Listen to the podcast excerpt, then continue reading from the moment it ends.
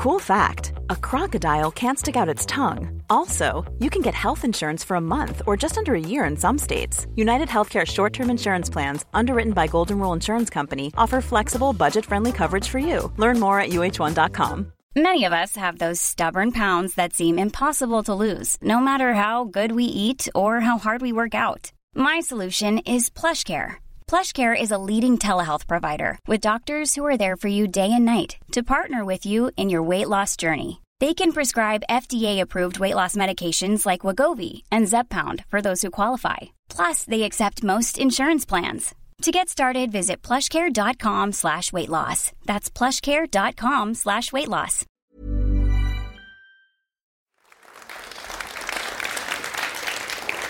Se. Velkommen til eh, Union scene, og rekommandert alle sammen. I dag så skal vi altså endelig fullføre det vi startet på i episoden Freakshows for noen eh, måneder siden. Det skal endelig handle om eh, filmen Freaks fra 1932. Velkommen tilbake, Bent Julenissen Lundrusten. Jo, takk. Her er jeg. Der er du. Du, Den var jo veldig kontroversiell, denne filmen. Eh, Såpass at den ble forbudt i flere land i 30 år og ble tatt av plakaten etter kort tid. Men for å forstå litt mer av hele opplegget, så må vi starte litt før Ja. i tid. Ja. Jeg bare, jeg bare ser ut her nå, så ser jeg at det, det er litt artig å se at det er mye sånne snevre folk som, som syns dette er kult. Ja, jeg vet jo eh, at noen i salen i hvert fall har gjort hjemmeleksa si og sett filmen, blant annet. Så, altså, Det er jo nesten et must eh, for å skjønne hva vi driver med. Men eh, ja, vi, vi, må, vi må litt tilbake i tid, tror jeg, for å dere må komme i stemninga, liksom. Hvorfor blir en sånn film eh, bare kasta på båten? Hvorfor ble det forbudt i 30 år, liksom? Det er mye annet som var mye verre. ja. Eller eh, Det er spørsmål, da. Så vi må begynne litt med Jeg tror vi må helt tilbake til kinoens begynnelse. Altså. Hvilket år snakker vi da? Da snakker vi eh, Vi må tilbake den til sånn 18 eh, Altså den første ja, eller vi- vi- 1893 Ok. eh, tror jeg vi må tilbake til. Eh, fordi eh, kinoen som folk her har vært på, i hvert fall, den var, hadde en litt rar start. Fordi eh, det var liksom ikke helt vanlige ting som dukka opp. Altså. Jeg, jeg tror vi må rett og slett eh, Vi må ta dem tilbake igjen til han der fyren der. Er, du har noen bilder på skjermen her. Jeg bare Ja. sier det for podkastlyttere. Er dette oppfinneren av kinetoscope? Yes. Det er altså Det vil si Hvis vi begynner da med, med fotografiet, for det er liksom opptakten til, eh, til eh, filmen. Det var altså i 1826. Så var det en som heter Josef Niepsch, som eh, lagde det første, første vanlige fotografiet. Eh, problemet var jo at eh, han hadde en eh, fototeknisk prosess. Når du åpna blenderåpningen, så tok det åtte timer før det skjedde noe på filmen. Sånn, så det, dere vet, Hvis du skulle ta et landskapsbilde, så skjer det ganske mye på åtte timer. Det ble mye sånn ting som kom innpå. Fugl og dritt. Ja, Fugl og dritt. Han tok bilde av noe hustak. Veldig interessant.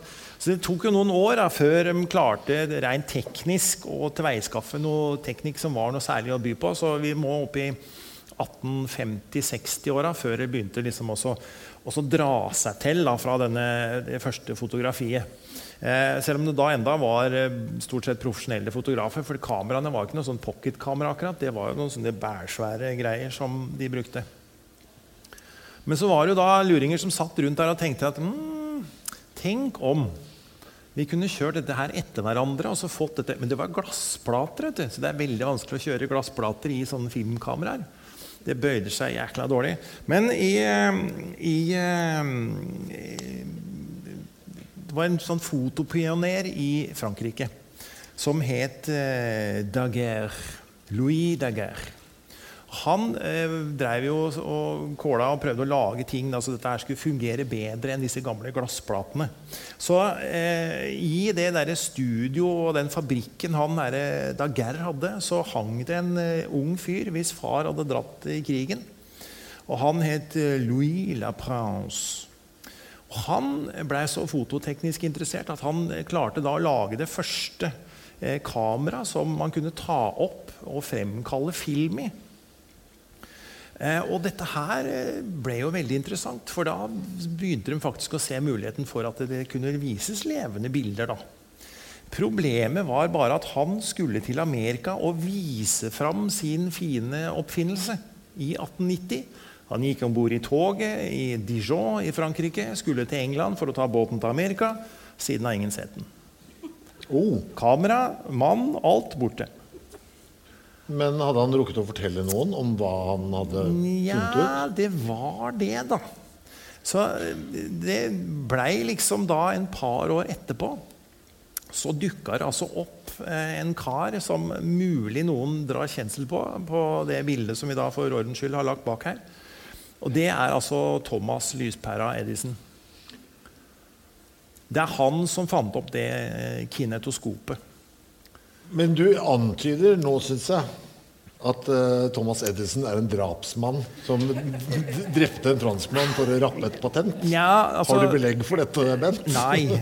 Edison var jo, er jo kjent for at det var ikke alle de patentene han tok ut, som han hadde like god eh, kan du si, bakgrunn for å si at var sine. Han var jo god på det. Det er jo en viss Nikola Tesla som kom borti Edison, og han det var ikke så veldig mye Han har blitt populær nå, da. Men eh, den gang så var eh, Edison som på en måte eh, ja.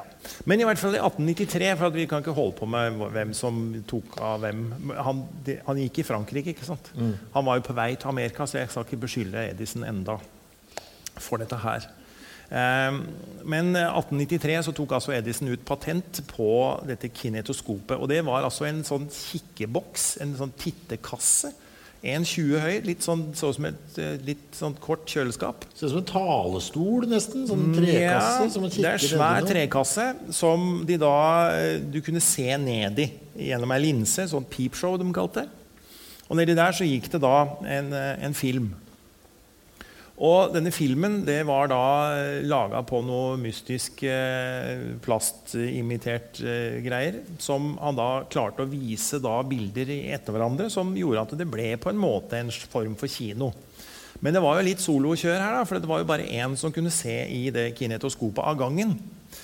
Eh, Så i 1894 i april så var det noen som heter Holland Brothers. De, eh, de dro til med en sånn eh, kinetoskop parlor på Broadway. Det var jo Broadway som var greia. ikke sant? Og Da satte de ti sånne kasser etter hverandre. De veide 432 kilo og gikk på batteri. Det var jo en praktisk liten sak. Moviebox, kan man jo si. Eh, og eh, da viste de én boksekamp. På alle sammen? På, ja, det vil si, du så litt av boksekampen, og så putta du på fem cent. og Så du, så du nedi der, så fikk du se noen sekunder. For at det lengste Edison klarte å vise fram av film, det var 50 sekunder av gangen. Så så du da litt av første runde, og de var jo gjerne tre minutter. da, Så de hadde vel kanskje editert noe, så du fikk se første runde i den første for fem cent. Og så måtte du over på neste. Og så så du andre runden, og så neste. så Og det er et genialt konsept. ja, ti, vet du, Det var 50 cent. Det var dritmye penger. ikke sant? Så av en eller annen merkelig årsak så var det bare mannfolk som så på denne, her, eh, dette greiene her. Eh, den filmen eh, var ikke den første han lagde. For den første det var altså en veldig interessant film. Altså. Den har jeg sett sikkert 50 ganger. For det var filmen om et nys. Den var fire sekunder lang. Eh, og for de som sitter ute i de videste verden, si, ute i radiolokaliteten og hører på dette her, så kan dere gå inn på nettet og se Nys, 'Record of a Sneeze', eh, Edison. Så ser dere altså en fire sekunder lang film av en fyr som nyser. Han peller seg litt i nesa. og Ja, Han bruker nyser sånn snuff, sånn oh, ja. eh, sn eh, sniffetobakk. For å nyse, selvfølgelig. Var dette regna som komikk, tror du? At, Eh, at du kan se en mann nyse? Jeg vet ikke. Eller er det bare gleden av å se De, de, folk gikk jo helt fullstendig av skaftet pga. at de fikk se noen levende bilder. Folk trodde det var magi og prøvde å bryte opp de kassene for å se om det satt folk nedi der. og sånn. Eh, så det her var, eh, det her var sværslig, altså. Eh, nå var det sånn at Edison han brukte 40 bilder i sekundet. Normalt er 24. Eh, så disse filmene de hakka veldig, så det ble kalt for flicker films. Og de blei, det blei ganske populært, men stort sett så var det jo aktualitetsfilmer, da, sånn som Nys og boksekamper, som gikk i disse her. Og det tok jo flere dager å sveive dette tilbake igjen. Så det var jo ikke det helt store når det gjaldt stort publikum. da. Det må jo sies. Eh, så Edison regnes ikke som kinoens far. Det er det noen andre som gjør. Og da må vi tilbake til Frankrike til eh, gutta Lumière Brothers. Eh, og disse franskmennene de var jo ganske skarpe. Nå hadde vi jo han eh, godeste Le Prince her i stad, som bare forsvant. Og så var vi inne på om Edison hadde gjort det. Men jeg har funnet en eh, fyr som kanskje er mer potensiell drapsmann enn Edison. Lumière? Eh, nei. En som heter Leon Bourly. Og denne Bouly, han eh, var nemlig en slags eh, dårlig omgangskompis av denne Le Prince. Og han, gitt, tok jaggu ut en, eh, Rett etter at han eh, godeste Le Prince hadde blitt borte fra det toget, så tok han jaggu ut en patent på en eh, veldig tilsvarende sak. Et sånt filmkamera. Men så hadde han ikke penger nok til å betale kostnadene for patenten. Eh, og dermed så kom da brødrene eh, Lumière, August og Louis Lumière de kom og betalte hele greia, og så fikk dem patenten på den der saken. Så kanskje sånn litt sånn indirekte så var det Lumière-brødrene som tok livet av Hvis han ble tatt livet av. Hvor bra var det de brakte til torgs?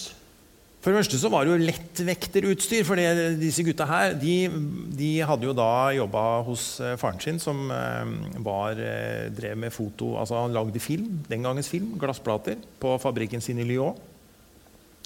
Og Der hadde de sittet og lurt på ting og tang, hvordan de kunne få dette her til å fungere og, og lage film. Og Så lagde de da et kamera, et cinetoskop, som, eh, som, de da klarte å både ta opp bilder og fremkalle i samme boksen. Og det veide bare 9 kilo istedenfor 432. Og dette er altså en bitte lita trekasse på størrelse med en liten flat skoeske med ei linse på. Nedi der så døtta de filmen. Det var filmstripe på ca. 50 sekunder. da. De kunne få kjørt gjennom her. De hadde ikke noe spole, så de kjørte bare tvers gjennom. Og de brukte håndsveiv. Det var jo tross alt ikke så mye strøm ennå. Eh, og denne saken her, den hadde da eh, bak en lyskanon som de fyrte med enten gass eller parafin.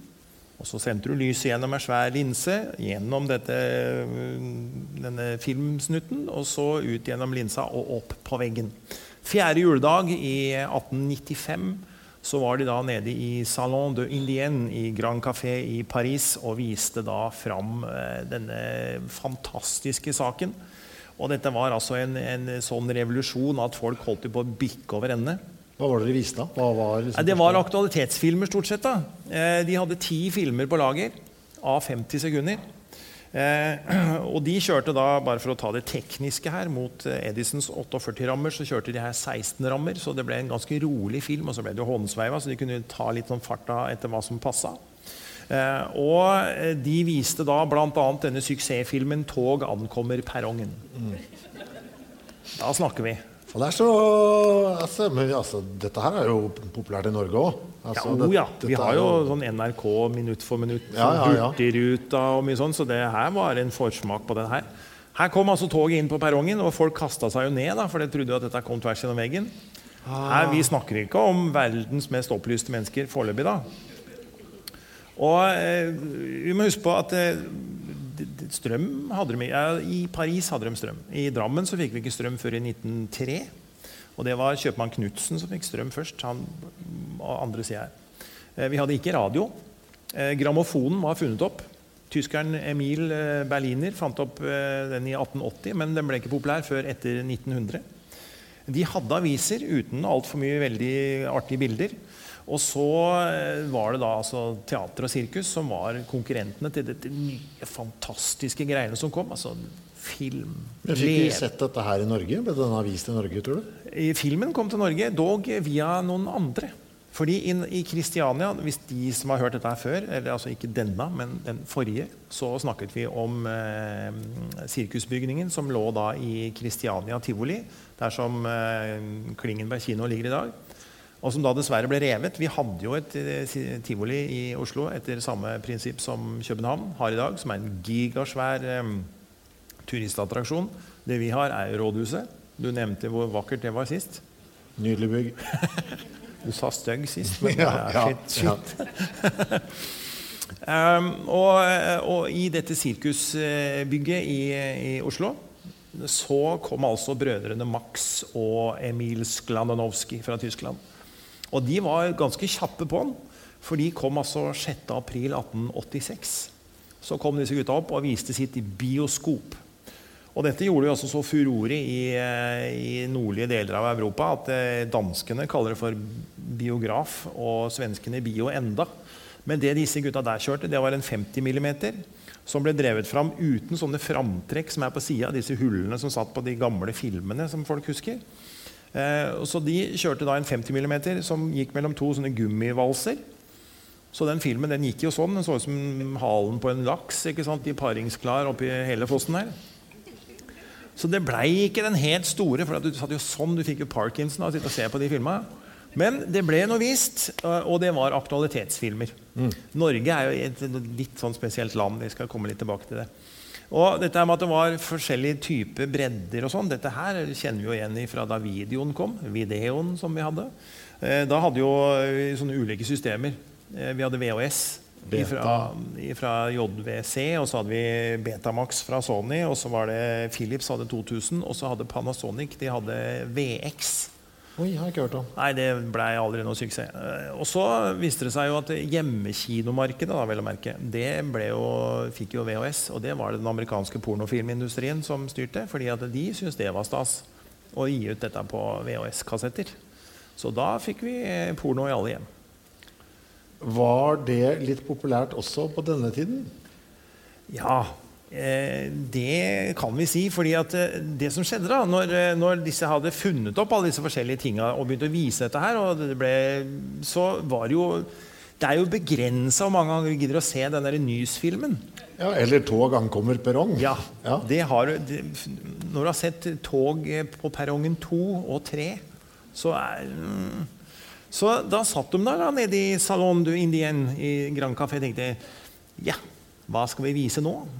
Fordi dette var jo helt nytt. ikke sant? Det var jo ingen som hadde visst at de kunne være filmprodusenter. fordi det, var jo ingen, det fantes ikke film. Så da satt det noen luringer da, og tenkte mm, dette her, dette skal jeg begynne med. De visste, det fantes jo ikke skuespillere, i hvert fall ikke til film. da.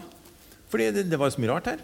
Så viste det seg at nok en gang en franskmann, en som heter Georges Méliès, han skjønte tegninga. Eh, denne Leon Bourgie, han som vi tror kanskje har tatt livet av han andre som Han lagde en film på ti minutter. Det var veldig lenge. Men eh, Georges Méliès han eh, tenkte som så Hvis jeg skal lage film, så må jeg lage noe som gir inntrykk. Av hvilken filmtype tror du det var? Ja, Det var porr, det, da? Eller? Nei, det er en annen type. Grøsser? Grøsser. Grøsser og skrekk, tenkte Georges Méliès. Jeg lager grøsserfilm. Og han fikk raska tak i noen eh, skuespillere. Og så lagde han da en film som heter 'La Manure de Diable'. Altså 'Djevelens hus'. De var veldig glad i djevelen den gangen her. Den var på tre minutter. Den ligger ute på YouTube. Det er bare å søke den opp. Det må gå unna sånn storymessig. Ja, det, og det som er slik kult, at på de tre minuttene så klarer Georges Méliès å på en måte sette standard for hvordan et spøkelse skal se ut. Han tok et, eh, et laken og tredde over huet på en kar og skar hørt øya. Og se, hvis du ser på sånn, eh, sånn emoji-greier, så er det spøkelse. Det er sånn med over Er det det første spøkelset? Det liksom? er det første spøkelset. Da kom det tre stykker til og med. Jeg har ikke skjønt en dritt av hva den filmen handler om, men det, noe, det kommer ut en sånn luring. Han har funnet filmtriks. Han klipper, og så poff, og så kom det en fyr opp av gulvet. Oh, ja, så filmtrikset kom også oh. i samme slengen? Georges Méliès lagde 531 filmer mellom 1896 og 1913, så han var ganske produktiv. Og han brukte seg sjøl veldig ofte. Vi har et bilde av han her som ikke radiofolket ser, men da sitter han med en sånn kule i skallen. Og det var da han lagde filmen om en eh, reise til månen. Det var ingen som visste åssen månen så ut engang. Men eh, han lagde noe dette her. Og så dukka det opp noen franske folk til som lærte av Georges Méliès å lage dette, noen filmer. Dette er altså da i 1896. Eh, og de lager da under dekknavn, vel å merke. av en eller annen grunn. Jeg skjønner ikke hvorfor, men de er altså um, Le Coucher de Merier. Og da Da snakker vi det du snakka om i stad. Sengetid for brudeparet. Men la meg bare oppsummere. Altså, første skrekkfilmen, 1896. Ja. 1896, første porno... Eh, altså, oh, ja, så det kom samme året? ja. Ja. Så det kom på De- noenlunde på likt? Det var jeg vil, Porno er kanskje drøyt å kalle det. Men Jeg har jo altså, sett den. Det altså det lille som fins der ute. ja, på- det er igjen to minutter av disse sju. Ja, Eh, Det er mulig det skjer noe mer altså de siste fem minutta. ja det, altså, det er jo det er noen sekunder med legg, med kvinnelegg. Ja.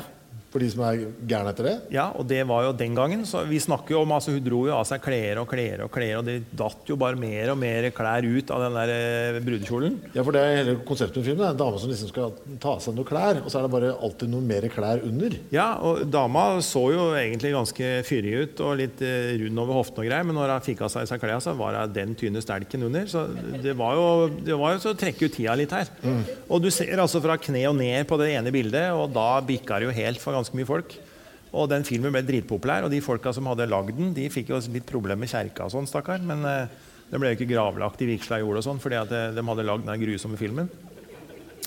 Eh, så de ble, den sleit. for, ble den forsøkt stoppa? Ja, oh ja. Oh, ja. Det, var jo, det kommer altså inn et brudepar inn i et rom, og så er det et skjermbrett hvor han stakkars brudgommen må sitte bak og lese avisen mens han mor kler av seg. Og så er det slutt. eh, Jeg synes Det er så flott at når mennesker endelig lager noe nytt, så er det to ting de vil gjøre. De vil, å, vi, vil, å, vi må skremme, prøve å skremme hverandre litt Ja. mm, med den nye tingen vi har lagd. Og så må vi kåte oss opp litt også med Ja. den nye tingen vi har lagd. Ja. Det, er liksom, det er det vi driver med. og Skremme siste, og kåte. men når du lagde skrekkfilm, så var det greit. Ja. Da kunne du bare kjøre. Men. Mm. lagde du porno, da fikk du ikke ligge i vigsla jord. Da ble du lagt butcha i gjerdet. Det var, altså, det var ikke greit, altså. Eh, jeg har jo, for de som sitter i salen her, så har jeg et bilde fra denne filmen. Eh, og da står jeg begynt å kle av seg. Ja, det Den- er eh, altså en dame i brudekjole og en mann bak et skjermbrett. Ja. Og det er basically filmen i et nøtteskall. Ja, for Når filmen slutter, så sitter han og leser avisen, og han kommer bare midt i, så jeg regner med det tar et stykke til før han får se noe som helst. Og da har han sikkert lagt seg under. så det er... jeg, mm. Eh, Men eh, dette var jo Frankrike, og det var Frankrike, Tyskland og Østerrike som var de store landa på, på film. Eh, glem USA, de hadde ikke begynt ennå ordentlig. Men eh, det var én filmprodusent i USA, det var Thomas Edison. Han prøvde desperat å bli kvitt eh, denne oppfinnelsen sin med å prøve å få solgt dette så mye som mulig. Så han eh, klemmer til med en annen dristig film, som da heter The Kiss. Ja. Også 1896. Men er det regna som dristig, det også? Dristig. Ja. Den romersk-katolske kjerka holdt på å klikke i vinkel. Eh, han ble jo trua, han holdt på å miste hele livsverket eh, sitt pga. den filmen der. Ikke bare for at det var et kyss, altså klining. Det, ja, det er jo ikke klining heller. Det er ikke noe tunge. Jo, i 1896 var dette her langt over støvelskraft. Ja, det er et, et nuss. Ja. Nusset, vil jeg heller kalle det. Det verste her skjønner du, det var ikke det at de kyssa hverandre, det var at de var ikke gift, for det var skuespillere. Å ja, så De der visste jo ligger ikke litt av problemet. Ja. Skuespillere som kysser, det, det, hadde, det hadde ikke eksistert på film før. kan du skjønne. Så den romersk-katolske kjerka dem var helt i harnisk. Og det, det hagla jo, det banka jo på biskoper og prester og alt mulig rart på døra til Edison. Ja. Og han prøvde å finne opp lyspæra. ikke sant? Nei, var, det var så grusomt. Men da skulle disse her vært i 1903 og sett Le Ball. Le Ball? Ja, badet. Ok. Da snakker vi eh, om ei dame som går opp i en sånn vaskegreie, og hun tar jo av seg helt. Herregud. Eh, de folka som lagde den filmen, er det ingen som har sett siden. Er det sant? De ble bare borte. De ble tatt av dage, antageligvis henretta uten dom. Og... Hvor, er vi da? Hvilket land? Da er vi i Frankrike, da. Ja. Men det var Eh, alt, altså? Den damen som bare kler av seg og går opp i Hun kler av seg, og så blir hun lagt på en sånn massasjebenk, og så kommer inn ei tutte og begynner å, å smøre inn med noen oljer. Og da sprer jeg jo beina så du ser helt opp til den syvende eggløsninga. ikke sant? Og da Dette ble for mye for enkelte. Den filmen var bråforbudt. Og den, Du, du ordlegger deg så flott. Eh, Så vi skal raskt gå videre, da, så vi ikke henger oss opp i dette grusomme greiene her. Eh, Fordi eh, det ble jo De skjønte jo at eh, skrekk, erotikk, kan Ja. vi kalle det er- ja, ikke, ja. Det var saker. Men det gikk altså an å lage film av helt vanlige ting. Så eh, nå begynte jo liksom filmen å, å, å dra seg framover. Vi er kommet litt opp på 1900-tallet. Og mm, denne filmen som vi sa, den var sju minutter lang, og greier, så vi, vi snakker jo om begynner, begynner å bli langfilmer. Mm. Eh, nå skal vi bare hoppe et lite hakk tilbake. Der. Eh, og en film som har blitt spilt inn relativt mange ganger, det er The Christmas eh, Carol. Dickens. Eh, Ebenezer Scrooge.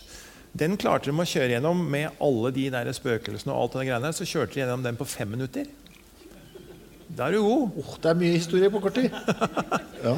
Og der igjen. Eh, der, kom, eh, der, hadde de liksom satt ned Sånn ser et spøkelse ut, og det kjørte de videre på. Det er laken over huet på det spøkelset av en eller annen tid som de hadde der. Lakenspøkelset blei fryktelig spennende. Det er bra, da. Altså, du kan liksom fylle i en kinosal. bare sånn, Vise fem minutter. Boff, kaste det ut. Fylle den opp igjen. Fem minutter en gang til. Boff, boff. Effektivt. Det er penger å tjene. Men du skjønner jo ikke en dritt, for det går litt fort. Ja. ja. Må se det en gang til. Da, det er Ebenezer. Åssen er, er du dårlig humør i dag? Nei da, nå er det fint. Kjøp den kyllingen. Eller det der. Ferdig. Eh, men sånn var det. De lagde også Alibaba, de 40 røverne. Men de trengte bare tre, for de hadde ikke nok film til å lage, ta alle 40. Eh, Tornerose så bare i tre-fire år, fordi det, det, det, var så korte filmer. Og det var da, Dette var i 1901, da, så de, de, hadde ikke kommet helt. Men så, eh, etter The Kyss, det, nei, etter kyss, The Kiss, som det heter på engelsk, borte i USA, så hadde de jo Edison fått såpass mye publisitet at det begynte å løsne for amerikanerne også. Eh, og de fikk opp den første ordentlige kinoen. Fordi kino ble vist på sideshow, eh, i sirkus, og det ble vist i gamle butikklokaler og i teater. og alt mulig sånt, Men en ordentlig, så, ordentlig kino med skrått gulv og du kunne, bygd, bygd som kino, ja. dedikert som kino, den kommer altså da i USA eh, i 1905. Og det er Nickelodeon. I, det fins jo faktisk enda. Eh, den eh, lå da i Pittsburgh i Pennsylvania. Der kom altså den første ordentlige kinoen. Vet du noe om sizen på bånd? Eh, ja, altså Nå ser jo ikke disse radiofolka dette her, men det er et bilde bak her som viser hvor mange plasser det var. Og der har vi antall seter. Ja, ja, de kunne ha 110. Men du vet, standardstørrelsen på et filmlerret det var jo 2,5 ganger halvannen meter. Og hvis vi tenker oss tilbake til dette sirkusbygget inne i Oslo, så var det 38 meter under taket, og så var det 3200 plasser. Det er klart det kan bli litt snevert eh, med en sånn lita sånn sengeteppe nedpå på, veggen der. Så de lagde dem jo ganske korte. Så det var ikke så mange av gangen, men det var ikke så farlig, for det var korte filmer. Eh, og den første filmen de viste, var 'Runaway Horse'. Det var en hest som stikker av fra en inngjerding. Og så var det denne 'Haunted House'. Eh, som da kom i, så den hadde ligget på listetoppen da, siden den kom i 1896. Og så var det jo, som jeg nevnte da, det var jo Edison som var mannen i, i draget borti der. og Han eh, kjørte på, og han hadde også skjønt at eh, klassiske monster, det er greier. Eh, og han tenkte at eh, jeg har lest en story av Mary Shelley som heter 'Frankenstein'. Det må være en film å klemme til med. Og det klarte han å gjøre på 15 minutter. Tok en hele Frankenstein-storyen. Eh, når du ser, Hvis du går på nettet og søker opp Frankenstein og Edison, så vil du få opp et bilde av noe som ligner på en sånn drag queen som har tryna i, i et sånt sminkeskrin, som har fått en eller annen traume. Eh, så, så altså jeg vet ikke hva jeg ser på engang nå. Det er det første Frankenstein-monsteret. Ja. ja. De hadde, altså, Sminkøren tror jeg hadde vært ute litt seint natta i forveien. fordi at eh, Det var ikke spesielt bra, men folk syntes dette var litt ålreit allikevel. Folk syntes det var skummelt? Ja, vi har kommet til 1910, altså. Mm. Og det, det, pøste på med filmer som var langt bedre fra, fra Europa. Eh, Amerika prøvde desperat å bli kvitt alle disse, eh, så de måtte lage filmer sjøl. Eh, den første filmen over en time kom i 1906. Det var uh, 'The Story of the Kelly Gang'. Men den kom fra Australia. Og de hadde en sånn greie at de fikk ikke sende filmer til USA. Så de kjørte på sånne 15 minutters uh, Edison-versjoner av, av, Frankenstein. Når er det vi får kino i Norge? Ja, Der er jo litt kult. da, fordi Vi hadde jo også da, bare noen måneder etter den ble vist først i, i Paris, femte juledag da i 1895 så var vi da på 6. april. Og så, i 1904, så får vi første kinoen i Stortingsgata Var det ikke 12, da? Jo. Eh, da får vi den første Det altså heter Cinematografteatret. Åpna 1.10. i 1904. Og det ble altså da Norges første kino. Ordentlig kino. Eh, og da viste de da sånne snadderfilmer. Det var bare aktualitetsfilmer i Norge. Eh, de viste da bl.a. Eh, Selvbindermaskinen. Det er, jo, det er jo gøy. De viste siste Paris-mote. Harstad-utstillingen. Det er jo Harstad-utstillingen 2, 3, 4 det, Ho, og det dro. Men eh, greia var at Altså, de hadde muligheten til å vise Frankenstein, liksom? Ja, men det er det Å, fy. De kunne Ja. ikke vise det. Nei, nei, fordi det, det gikk litt tregt i Norge, kan man si. Fordi eh, mellom 1906 og 1908 Her er historien litt vag. Så blir det altså laget en norsk film som heter 'Fiskelivets farer'. Det skal være en spillefilm. Det eneste vi vet, vet ingen som har ingen anelse om hvem som spilte inn. Eh, Vi vet at det var en eh, Julius Jansson som sto bak filmkamera. Men utover det så aner vi ingenting, og vi vet faktisk ikke om det har vært en film heller. Eh, der det går er rykter, liksom, Det går et rykte at det var en film. Ja. Så den kan umulig ha slått noe jæklig til på, på kino. da. I hvert fall står ingenting om den i avisen, eller noen ting, men det, det er noen svake hint om at det har vært en film der. Så Norge lå litt etter i startgropa. Eh, men det ble populært med kino. Mm. Og i 1911 så var det faktisk 21 kinoer i Oslo. Og Bare var- i Oslo? Bare i Oslo. Alle satt og så på sånn eh, Selvbindermaskinen og, og Gullbillen. Ja, altså, det er flere kinoer i Oslo da enn det er nå. Ja. Eh, men dette, dette var ikke bra. Fordi eh, i 1911 så kommer også den første norske ordentlige spillefilmen som vi vet om. Eh, og det er en som heter Harald Nobel Rode, som lager en film som heter eh, 'Fattigdommens forbannelse'. Det var- Samfunnskritikk. Nei, dette var basert på Det hadde ingenting med nasjonal eh, Altså ingen nasjonal forankring. Eh, den var basert på danske erotiske melodramaer. Han har skjønt noe, vet du. Han hadde skjønt tegninga. Han hadde sett film i utlandet og skjønte at ok, her må jeg dra på noe ordentlig. Men det skulle hun ikke ha gjort. vet. Da dukka det opp sedelighetsforeninger. Kristenfolket. Og du vet, De mente jo at unga ble forleda rett inn i galskapen ved å se på film. Altså av selvbindermaskinen. Og når dette her kom, så ble det jo helt ballade. Så det ble altså en kampanje, en landsdekkende kampanje av alle sedelighetsforeninger av snurpete folk som satt rundt her og sa at mm, nei, her må vi ha sensur. Og da eh, ble det en sånn sensurordning da, under statens filmkontroll. Altså De kontrollerte da om selvbinderen var for pornografisk. ikke sant? Altså De hadde jo noe sære Men den filmen her, hvor drøy var den? ja, Fattigdommens forbannelse? Ja, Den var vel eh, sånn rimelig drøy, men at det de ville ha, da, det var aldersgrense. Ja. Sånn at folk bare over 60 kunne se den. Eh, Som tålte det. Eh, greia var jo at de, de kjørte Statens filmkontroll, og dette endte jo da i at vi fikk Norges første kinolov. Lov og regler i Norge, vet du, det er stas. Kinoloven av 1913, som da enkelt fortalt Det var altså eh, Hvis du produserte en film, så var det kommunen som skulle liksom styre dette. Kommunene skulle drive sine egne kinoer. Og eh, bare for å ha nevnt det, eh, festiviteten i Levanger er faktisk verdens eldste eh, fremdeles kino i drift. Den ble starta i 1911. Eh, kinoloven den gikk da på at eh, kommunene skulle drifte sine egne kinoer. Og tjente du penger på filmen, så skulle de gå tilbake til kommunen og ikke tilbake til produksjonen. Sånn blir det mye film av. Shit, det skulle ikke lønne seg å Nei, Det skulle ikke lønne seg å lage film. Det var måten de fant ut at de skulle holde dette nivået på, ned på selvbindernivå. for å si det sånn da. Så her skulle det ikke lages noe film, nei. Men det var jo noen da som eh, fremdeles fant ut at eh, jo, det går an å lage film. I hvert fall så må vi få uttrykt våre kunstneriske evner her og lage film.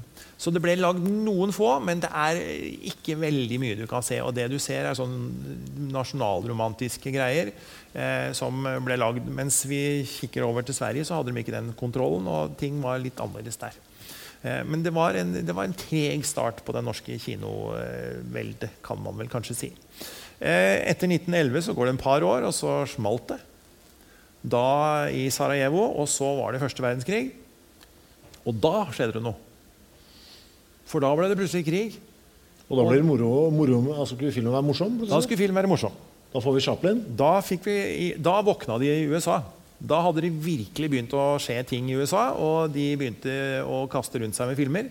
Det ble produsert mye film, selvfølgelig, men eh, da fikk vi altså adspredelse og, og glede. Skulle være stikkord. Og slapsticken dukket opp. Charlie Chaplin, Buster Keaton, Harold Lloyd, eh, hele greia. New York var eh, filmhovedstad.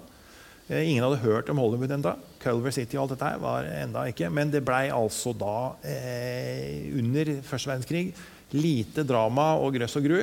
Eh, mye slapstick. Så ble det fred. Og så fikk vi eh, rundkast da rundt 1920. Da begynte det å skje ting. I vår, eh, liksom, Vi er jo inne i grøssernivå her nå. Da er vi tolv år unna Freaks. Da er vi tolv år unna Freaks, men da begynte det å skje noe. For da hadde amerikanerne virkelig fått opp dampen. Og tyskerne og franskmennene de kappes jo da Og spesielt Frankrike, for det var så lite folk igjen i Tyskland akkurat da. Eh, og, og, men eh, de filmene som kom fra Tyskland, de var ordentlig syke. Da hadde dere mye krigstraumer å gå på. Eh, jeg har et lite knippe oppe her. Altså, vi ser jo Nosferatu nede til venstre. Ja. Som jo, den er jo faktisk ganske skummel den dag i dag. Deres variant av Dracula. Ja, og Det var jo en tysker som het Murnau. Friedrich Wilhelm Plumpe, egentlig, men han kalte seg for Murnau. Han eh, klinte jo til da med denne Det er også rett og slett eh, Bram Stokers Dracula. Han hadde fått tak i manuset på. Det han ikke hadde fått tak i, det var tillatelse til å bruke den filmen. eller det manuset. Så han lagde jo film, han. eh, Spilte inn, og så sa enka til Bram Stoker som Bram Stoker døde i 1912. Og så sier enka at «Mm, mm, den der går ikke. Eh, hun skulle ha penger for at han hadde da brukt uten lov dette manuskriptet til Bram Stokers Dracula. Han hadde jo ikke så jækla mye penger, den eh, fremadstormende unge produsenten, da, så det blei eh, å gjøre om litt på filmen. Han fikk ikke lov til å kalle den for Dracula, han fikk ikke lov til å ha hjørnetenner. Han fikk ikke lov til å ha pen sånn eh, som det sto i eh, Så han måtte se litt annerledes ut. Og derfor så ser altså da Max Schreck, han som spilte hovedrollen, Max Skrekk, ikke sant? Det er fint å hete i en skrekkfilm. Han fikk da dette muselignende eh, uttrykket med disse fortenna. Eh, Men det, det, det kalles da for grev Olak. At jeg syns han er skumlere vet du, enn øh, Dracula. Ja, Det noe, mye skumlere. Ja, det er noe med hele at de der rare, litt sånn der, nesten sånn slangetenner foran og bleike tryne. Han skremte jo livskiten ut av alt som var av folk, og de kunne jo ikke ha stofftrekk på stola for folk pissa i buksa. For det var altså så grusomt skummelt. Eh, og så, eh, så denne filmen blei jo gigasuksess, eh, må jo sies. Og den er bra faktisk enda. Hvis du driter i alle de der tekstplakata, så er filmen ganske fin. Eh, og, og fra Tyskland så er altså da en som heter Robert Weine. Han har eh, sittet i fangenskap under første verdenskrig og har ikke bra i huet sitt. fordi at han lager da i 1920, han også, eh, denne doktor Caligaris kabinett. Som er da fra sideshow-bransjen. Omreisende sirkus. Og eh, dette er tysk ekspresjonisme i, eh, satt helt, dratt helt ut i systemet. Eh, Dr. Caligari da, er en sinnssyk lege som sender sin gode hjelper rundt omkring på sånn drapsturné. Og det er altså blod og gørr og øh, tjo og hei. Og, men da kom det sånne kritikere som sa at å ja, her ser vi at dette er altså samfunnskritikk av maktmisbruk eh, begått av tyske autoriteter. Han gjemte seg bak kunsten, liksom. Ja, eh, Det var liksom den hensynsløse utnyttinga av unge mennesker under første verdenskrig. Det var det denne filmen skulle representere. Hvis du ser den filmen og får de tankene i huet, da er du ordentlig ute og sykler. Men hva slags folk, altså, mens folk så den som en skrekkfilm? Liksom. Gikk Dette var eh, altså Hvis du for å bli redd? Liksom, for hvis- å bli redd? Ja, Hvis du i dag til og med sover godt etter å ha sett den filmen, der, så har du gode nerver. Ja, hva er aldersgrensen den burde hatt i dag? Er det 18-årsgrense? Liksom, du? Ja, Du skjønner ikke dette før du er passert 35-40. Altså, det er helt mørkt. Eh, og når det er sagt, da, så Jeg nevnte jo så vidt det var i stad, at vi her i Norge hadde filmsensur sånn og, og lov og greier. Det hadde de ikke i Sverige. Så samme år, 1920, da kom 'Heksan' eh, i, fra Sverige. Det var eh, en som heter Benjamin Christensen som sto for denne her. Og hvis du ser på underteksten på den, så er det liksom tortur, pervers sex og nakenhet. Det var fra Sverige. Syndens pøl i Norden. De visste hva det handla om. Ble dritpopulær, og den går jo som sånn kultfilm du, på sånne filmfestivaler enda. Den er fra 1920, altså. Den er òg hakket snodig. Dere får mye ideer her nå, så det er bare å se. Det ligger ute alt sammen. Eh, I USA så prøvde de seg, prøvde å holde bremsen litt på der, da. For i 1920 så kom jo forbundstida med nei til alkohol og greier. Og da måtte de lage noe mer digg som de kunne sitte og glane på eh, uten å drikke brennevin. Så da kjørte de Dr. Jekyll og Mr. Hyde fra Paramount der borti der. Og, og det var den godeste John Barrymore. Som, hvis det er noen som stusser på navnet Barrymore, så er det ja, det er bestefaren til Drew Barrymore, eh, skuespillerinna fra ET, eh, som, eh, som kjørte da denne filmen. Hvor lange er disse filmene her? da? Men dette her er, dette er mer vanlige filmer. Altså, disse er time pluss og time og 20. Og, Mm. Så de, vi har kommet opp i det der nivået der. Da. De har skjønt at de har en sånn endespole, så går, de kan kjøre gjennom sånn, og så ut der så kan de bare ta nye filmer. Og de kjørte sånne sekvensfilmer da, hvor de hadde ca. 20 minutter på hver filmspole. Så dette her var jo da eh, Paramount sitt eh, fors eh, forsøk da på å lage grøsser som folk vil ha. Og denne ble dritpopulær. Og denne filmen hadde da eh, som sagt denne Barrymore i eh, hovedrollen. Han vil dere høre litt mer om etterpå. Eh, og så eh, sitter da andre filmer, Universal bl.a., som blir eh, grossist i grøssere. De sitter da og kjører eh, Lon Chaney, altså mannen med tusen ansikter. Han eh, har lagd noen filmer som er bare helt rock'n'roll. Altså. Eh, han kjører The Hunchback of Notre-Dame. De kjører klassiske filmmonster. Det er, det er greia. Og så kjører han The Phantom of the Opera. Og Lon Chaney han eh, var som sagt da en mann som hadde et ganske bredt spekter i trynet. Og så var han jæklig god på å lage sminke. i hvert fall til den gangen. Han lagde all sminke sjøl. Han sminka seg sjøl. Åssen han klarte å sminke ryggen sin, det vet jeg ikke, men han, han gjorde nå det. Og eh, det blei liksom satt en sånn greie på at dette, denne sjangeren, det drar. Det drar skikkelig. Og så var det jo masse sånn kjærlighetsfilmer, og sånn, men det var, det var grøsseren som gjorde vei i vellinga. Og sånn gikk det da oppover hele 20-tallet. Det ble pøst ut med filmer. Og så kom vi da opp til det store året 1927. Hva skjer? Hva skjer? Lyden kommer. Ah, Ja. Eh, det første lydfilmen kommer. Eh, det, det var gjort forsøk med lydfilm før, hvor de prøvde å spille plate og kjøre sånn eh, filmfremviser samtidig. Det gikk ofte jævlig dårlig, for da ble det usynkronisert. Det er ikke noe som er noe særlig mer irritabelt enn det. Og Den første er altså The Jazz Singer, som kommer da med Al Jolson i hovedrollen i 1927. Og denne, denne filmen eh, blir altså selvfølgelig da, fordi det var lyd på den, en kjempesuksess der hvor kinoen hadde lydanlegg. Jævlig kjipt å sitte og høre på lydfilm uten at det var lydanlegg. I Norge så var vi lydanlegg på hvilken kino? Den ligger ikke så langt unna. Du har jo bodd i denne byen. Colosseum? det? Nei. Ligger liksom litt mer i sentrum. Liksom. Eldorado kino var først ute i 1929 med, med lydfilm. Og hvis dere da skal sitte og glane på gamle filmer, så er det én film dere bare må få med fra det samme året. Det er nemlig 'Metropolis'. Science fiction-film eh, med Fritz Lang. Den er bare helt rå hva gjelder eh, framtidsvisjoner. Og hvis du ser den, så ser du Blade Runner. Altså. Det er helt eh, vilt hva de faktisk klarte å få til. Eh, Den eh, kjører jo Maskinmensch og hele kjøret. Det er tysk, da, selvfølgelig. Den ble kjørt i 2019. Så ble den kjørt som en sånn eh, restaurert utgave med, med Nils Henrik Aasheim, som lagde en sånn eksperimentell orgellyd til den filmen. Den er eh, ganske heftig. Eh, den var delvis med lyd, som det het. Det kom noen sånne lydklipp innimellom. Det er Jeg har sett det mange ganger med forskjellige band Ja. som har akkompagnert den rundt omkring. Den er rimelig eh, Til å være science fiction, som da var en av de tidligere science fiction-filmene, så ligger de litt langt foran i tid. Det er skyskraper og det er mye rart. Men eh, det som da skjedde, det var jo at når lydfilmen kom, så, så ble det plutselig noe som eh, skjedde. For da ga det jo ikke folk å sitte og se på Eller sitte og ikke høre på eh, lydfilm. Da ville de ha lyd. Du vil ikke ha tekstplakat da? Nei. Det var replikker. Nei. Og da hadde jo også eh, måten å spille inn film på ble helt annerledes. fordi at eh, skuespillet i en eh, stumfilm er litt annerledes enn når du kan si noe. Og da blei det jo i Hollywood, eh, som etter hvert hadde begynt å dukke opp, så blei det Let's Do It Again. De måtte begynne å spille inn alle de gamle filma en gang til. Fordi eh, folk ville jo ha ting på lyd. Og det gikk ikke an å legge lyd på gamle stumfilmer. Det ble ordentlig dårlig.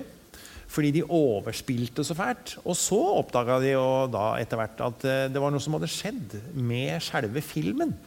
Fordi jo, dette, disse filmene var da lagd i nitrocelloid. Det høres ut som rakettdrivstoff. Og det var nesten det det var. Dette er jo ekstremt brennbart.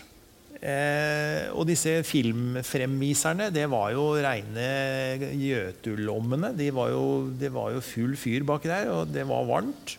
Og disse filmene tok jo fyr. Det brant jo åtte-ti kinoer i uka. Eh, og så var det det at dette her er jo et eh, Det var den første termoplasten som man kunne egentlig på, påstå at har vært, eh, vært lagd. Og det som skjedde da, det var at disse filmboksene, disse metallboksene, de er jo ikke der for ikke noe. Det var for å prøve å få det mest mulig lyd, eh, lystett. Og ikke minst lufttett. Fordi at når denne filmen begynte å få luft, så begynte den akkurat som å råtne. Og denne celloiden da, den begynte å degradere, og når den degraderte, så ble det varmt. Jævlig varmt. Og da tok det fyr. Så fysisk så forsvant veldig mye av stumfilmsjangeren. Den forsvant av seg sjøl ut i det ville intet og borte ble den. Fordi det rett og slett enten brant opp eller råtna på rot. Så når de skulle ta opp filmen, så bare røss den fra hverandre. Og dette var da altså eh, Når lydfilmen kom, så oppdaga de at ok, her skjer det noe, så vi er nødt til å spille inn ting på nytt. Men så går det to år. Hva skjedde i 1929? Nå er du slem med meg. Det er, det er, det er gate i New York. Hint. Quality sleep is essential. That's why the Sleep Number Smart Bed is designed for your ever evolving sleep needs. Need a bed that's firmer or softer on either side? Helps you sleep at a comfortable temperature? Sleep Number Smart Beds let you individualize your comfort so you sleep better together. JD Power ranks Sleep Number number 1 in customer satisfaction with mattresses purchased in-store. And now, save 50% on the Sleep Number limited edition Smart Bed for a limited time. For JD Power 2023 award information, visit jdpower.com/awards. Only at a Sleep Number store or sleepnumber.com. Hold up. What was that? Boring. No flavor. That was as bad as those leftovers you ate all week. Kiki Palmer here, and it's time to say hello to something fresh and guilt-free. Hello Fresh. Jazz up dinner with pecan-crusted chicken or garlic butter shrimp scampi. Now that's music to my mouth. Hello Fresh. Let's get this dinner party started. Discover all the delicious possibilities at hellofresh.com. One size fits all seems like a good idea for clothes until you try them on. Same goes for healthcare. That's why United Healthcare offers flexible, budget friendly coverage for medical, vision, dental, and more. Learn more at uh1.com. Millions of people have lost weight with personalized plans from Noom, like Evan, who can't stand salads and still lost 50 pounds. Salads, generally, for most people, are the easy button, right? For me, that wasn't an option. I never really was a salad guy. That's just not who I am. But Noom worked for me. Get your personalized plan today at Noom.com. Real Noom user compensated to provide their story. In four weeks, the typical Noom user can expect to lose one to two pounds per week. Individual results may vary. At det en gate i New York. Michael Douglas har liksom spilt og Leonardo DiCaprio tror jeg også har spilt noen filmer om denne Er det noen i publikum som vet hva som skjedde i Nei, nå 1929? gjør meg, nå gjør meg forlegen, ass. Det har noe med penger å gjøre. Wall Street. Wall Street, Altså, yes. Å, du skal til krakket? Vi skal til At, å ja, at det går eh, til helvete med økonomien? Yes. Ah. Og det smalt jo ganske fort. Men det må ha gått utover filmindustrien òg? Ja, det var det de trodde. Fordi de tenkte oi, shit, nå ryker jo alt. Nå lyd, lyd det spilte ingen rolle det ikke sant? hvis de ikke hadde penger til å spille inn film. Men det skjedde ikke. Fordi det ble jo noe helt annet som skjedde. Det ble full panikk hos disse aksjefolka på Wall Street, og det var full panikk i Hollywood i tre dager. Og så skjønte de at mm -mm, når det er krise, hva vil folk ha da? Underholdning. Dette hadde du jo lært fra før. Nei, første verdenskrig. Folk skulle ha underholdning. Så kom det Wall Street, crack. Folk skulle ha underholdning. The show must go on. There is no business like show business. Og da ble det full jubel. Og hvor de penga kom ifra, det er en helt annen sak. Men de dukka nå opp. Og da hadde vi altså kommet da til 29. Eh, I 1923 så kom det opp et, eh, et lite sånn eh, skilt nede i, i California. Hollywood-skiltet? Hollywoodland. Ja. Fordi eh, det var jo ikke filmindustri i, i Hollywood fra starten av. Det var et eh, I 1907 så kom det et lite Chicago-basert filmstudio som skulle lage noen filmer, for de var så dritlei regnvær og vind. Så de reiste til California og så satte de opp en låve og så spilte de noen filmer inni der. Så tenkte de hm, dette var egentlig ganske praktisk. Det regner ganske lite her, så dette var egentlig ganske praktisk for oss. Og I eh, 1911 så fulgte det et filmselskap som heter Nestor Film. Og de også satte opp en sånn bygning der. da, Og så kom det neste, og så begynte bygning, og så enda en bygning. Og så Culver City kom. ikke sant, og så... Og da skjønte jo folk at ok, her kan det hende at folk vil bo òg. Og da var det et lite et sånt eiendomsselskap som het eh, Hollywood eh, Real Estate. Som ville begynne å selge land, eh, altså landeiendommer i Hollywood. Og da satte de opp dette skiltet Hollywoodland. Det er altså da et reklameskilt for et eiendomsselskap som skulle selge tomter.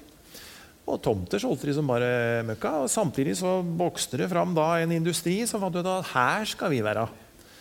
Og da ble det jo øh, full steam. ikke sant? Og fra 1918-ish så var øh, stort sett hele filmindustrien flyttet fra New York og ned til, øh, til Hollywood. da. Som het Hollywoodland helt fram til 1949, faktisk. For da datt land ned, og så gadd de ikke å sette det opp igjen. Og da ble det Hollywood. Er det noen som eier det nå? De Ja, altså Det er jo Hollywood, eller altså kommunen i området der, som eier det nå. fordi at Ja, Men jeg tenker på skiltet. Altså LAND. Ja, det? det, det, dette var jo satt opp da som en sånn midlertidig skulle stå i tre år. Og så ble det jo bare stående. Fordi det ikke datt ned av seg sjøl. Og så var det noen som fant på at vi setter lys på det. Og så ble det jo litt stas å ha det der. Og så eh, etter hvert så, så eh, kom jo denne store tragedien i 1932. Denne forsmådde skuespillerinna Peg eh, Hva het hun for noe? det- Engwissel. Peg Engwissel. Hun hadde prøvd å bli skuespillerinne i Hollywood. Og så gikk det ikke så bra. da. Det var jo mange som snudde i døra der og fikk sorry, men det blir ikke noe skuespillerkarriere på deg. Og hun ble så lei seg at hun gikk opp og klatra opp i Hån, og så hoppa derfra og tok livet av seg. Da ble det veldig sånn det ble sånn sakrat. og det ble veldig sånn, oh, men her, eh, dette, det så dette måtte stå, for det var nærmest et gravminne. ikke sant?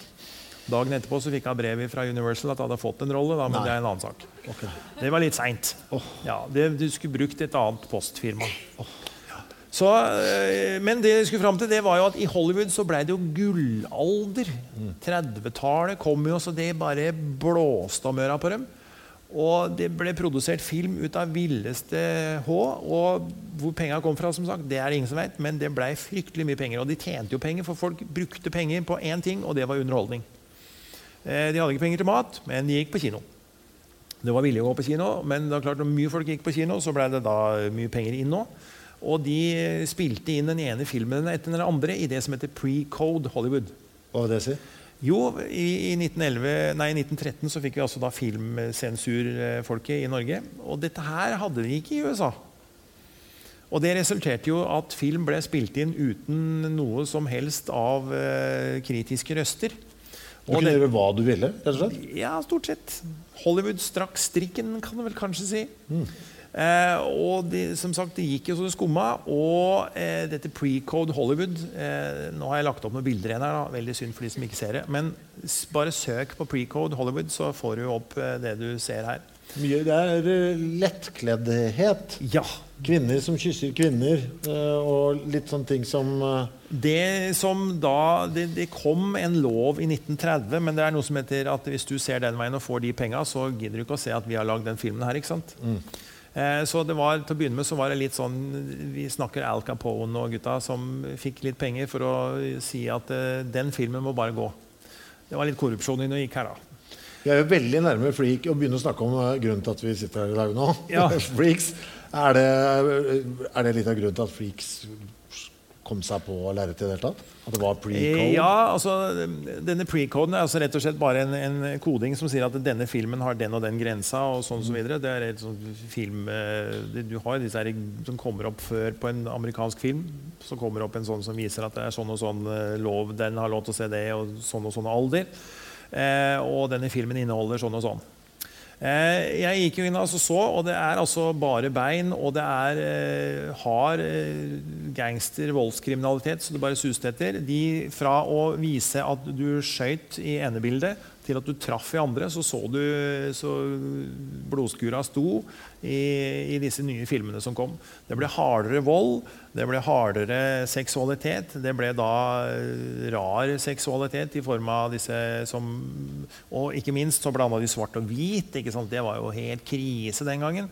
Eh, homoseksualitet fra begge kjønn det var eh, plutselig helt åpent. De, folk sto jo fram som, som homoseksuelle, eh, og det gjorde ingenting. Eh, og det er et bilde som vises her nå. Dere kan slå opp på Joan Blondell. Eh, så vil dere se et bilde av en dame som sitter skrevs over en stol, som er veldig bred, eh, mørkeblå velur i rygg. Og hun er da bar fra kne og ned. Og så ser du at enten så har hun stroppeløs kjole, eller så har hun ikke kjole. Hun hadde ikke det siste. Og det bildet ble altså forbudt brukt når denne pre-koden da virkelig kom til, eller denne koden da faktisk kom fram. Og så er det et bilde av Det er, eh, det er Maureen O'Sullivan fra Tarzan-filmen 'Tarzan and His Mate'. Johnny Weissmuller, ikke sant? Eh, og hvis du slår opp på Maureen O'Sullivan, så vil du få opp dette bildet her. Hvor hun sitter i dette lendekle-skinngreia. Og så viser det seg at hun har ikke noe under. Altså var, de fikk sikkert ti millioner seere på den filmen. Publikum bare stupte inn i kinosalene. fordi at hvis du hadde flaks og filmen stoppa akkurat der, så kunne du kanskje se litt av beveren. Bare sånn bitte litt. Og, og, dette her var altså så syndig at eh, Hollywood eh, When sin ruled the world of the movies. Det var, det var helt fryktelig, dette her. Og eh, det som er litt morsomt, da, det var at når jeg prøvde å søke opp det bildet, så kom det opp en sånn der, eh, liten sånn greie på at det, dette bildet Kan ha sensitivt innhold. det der kan ha sensitivt innhold, og så ser du i skyggen en sånn skyggebever. Det er, I dag, altså i 2021. Da kan du tenke deg i 1932 åssen dette her eh, gikk for seg. Og denne her eh, pre-code-greiene den slo fullt ut i blomst da i 1934. Og da var det plutselig så var det sånn veldig dydig som eh, kom ut fra Hollywood. Men én ting som var greia. Grøsserne slapp unna. Ja. For de kunne gjøre hva de ville. ja, fremdeles så var det greit. Ja, selvfølgelig. Det var greit. Og mye av årsaken er denne Tarzan-filmen. fordi at der svømmer jo hun naken under vann. Eh, og da, da slapp de gjennom alle grøsserne fordi at eh, denne O'Sullivan svømte naken under vann. Det er en fin film, egentlig. Altså. Eh, og eh, Universal var det store selskapet som da eh, klinte til med de gode, gamle grøsserne. Det er Frankenstein, det er Dracula, det er uh, The Mummy. Og her har vi da noen navn som du kanskje drar kjensel på. Boris Karloff i, i Frankenstein, altså den ordentlige Frankenstein. Jeg har noen bilder av han hvor han drikker kaffe i pausen og røyker i den der uniforma der. Han kunne ikke ta den av seg. Ehm, og denne filmen hadde altså et budsjett på 262 000 dollar. Herregud, det var mye på den Det var hysterisk mye penger, og den spilte inn 12 millioner dollar. Ja. Og dette er midt i den verste depresjonen, så folk brukte penger på å se på film. Eh, og Universal da, de så jo med en gang at ok, her snakker vi altså virkelig noe som drar inn kroner. Og de kjørte bare på. De hadde jo øh, denne The Mummy kom jo like etterpå. Og så var det da øh, Universal sin store satsing, og det var altså Dracula. Da hadde de kjøpt storyen til Dracula av Bram Stokers enke for 40 000 dollar. Det var litt mer enn han tyskeren rappa det for. Eh, og de eh, skulle da ha Lon Chaney i denne rollen. Dette er altså 1931. Eh, problemet var at Lon Chaney døde av lungekreft året før, så han eh, kunne ikke stille. Og eh, det ble altså Bela Lugosi som eh, går inn i den legendariske rollen som Count Dracul. Og dette, denne filmen fikk da ikke mer enn 355 000 dollar å rutte med. Og mannen som skulle rutte med dette, det var en, en fremadstormende produsent som het Todd Browning, som vi skal stifte litt nærmere bekjentskap med. Eh, filmen solgte 50 000 billetter de første 48 timene. Og Den gangen så måtte du gå til kinoen for å kjøpe film. Du kunne ikke ringe og si at jeg skal ha, eller gå på nett. eller noe sånt. Du måtte fysisk inn på kinoen, kjøpe billett. 48 timer, 50 000 mennesker på én og samme kino i New York. Eh, det er ganske mye folk, det. Og de lagde også, fordi de hadde oppdaga at det kom jo ganske mye folk med et annet språk enn engelsk, så de, da, de spilte inn Bela Lugosi på på, eh, på, dagtid. Og så kom eh, Carlos Valerias han kom på kvelden, og så spilte han inn en spansk versjon som eh, ble annet utgitt på Cuba. Så de spilte inn to filmer, akkurat den samme, i det samme settet. Eh, med to forskjellige Draculaer. Og så hadde de to forskjellige hovedroller her og der. Og så bytta de om, og så snakka de spansk i den ene og engelsk i den andre. Og ga seg ut samme året og ble dritsuksess da i spansktalende land. Du ble gira på å se den spanske, merker jeg. Ja, den ligger ute der. Carlos Villerias er sjefen. Bare slå opp, så finner jeg Jeg tror den ligger ute på YouTube eller en av disse kanalene der. Og da kan du se på spansk. Dracula. Dracula. Dracula. Hola, Dracula. Hei. Mm. Men det er jo da vår mann da, som har regien. Det er vår mann, altså. Todd Browning, merk dere navnet. Han hadde gjort mye filmer. Masse, masse stumfilmer. Og så får han da servert denne Dracula-filmen og blir jo nærmest eh, heltestatus på denne karen. Er det da han liksom får beskjed? Du kan, Hva annet vil du gjøre? Er det sånn her snakker, vi, her snakker vi Universal.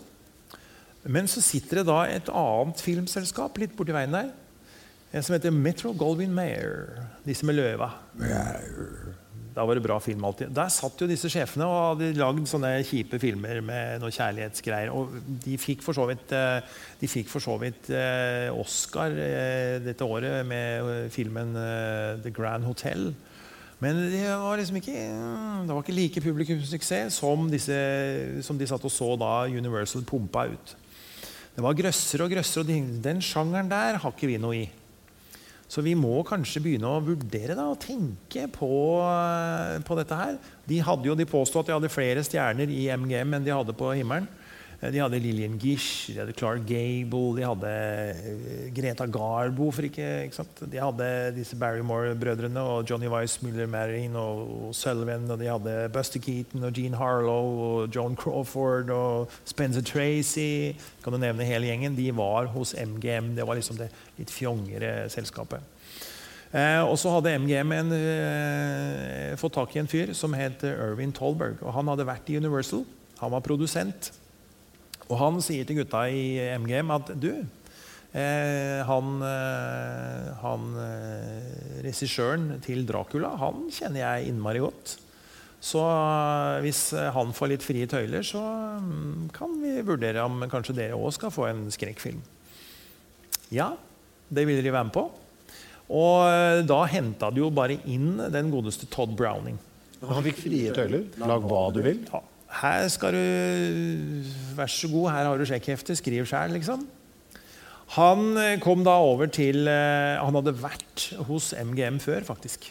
Under stumfilmperioden, men når den ga seg, så hoppa han da over til Universal. Men nå ble han da henta tilbake igjen til eh, MGM. Og eh, han hadde bl.a. gjort en braksuksess med en film som heter The Unholy Tree.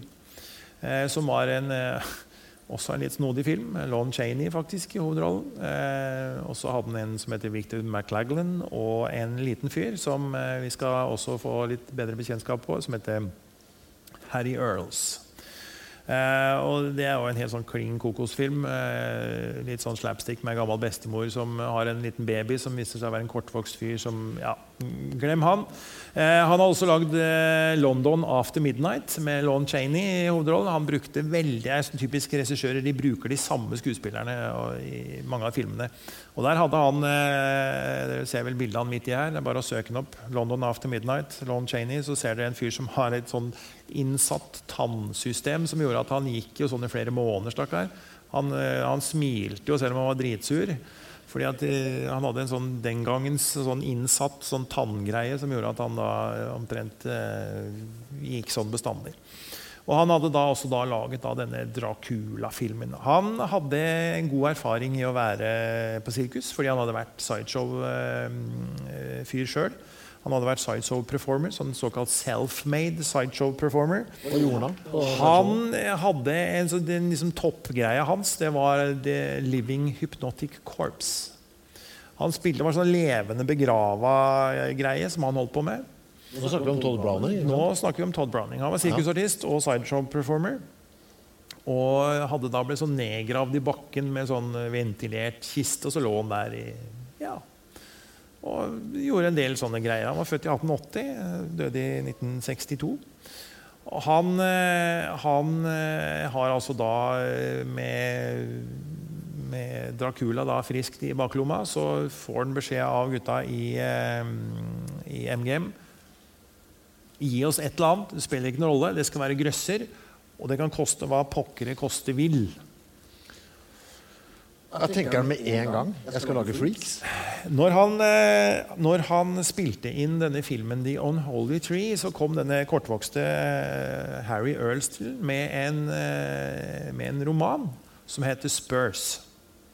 Og den ser denne bør du lage film av, og den bør jeg ha en av hovedrollene i.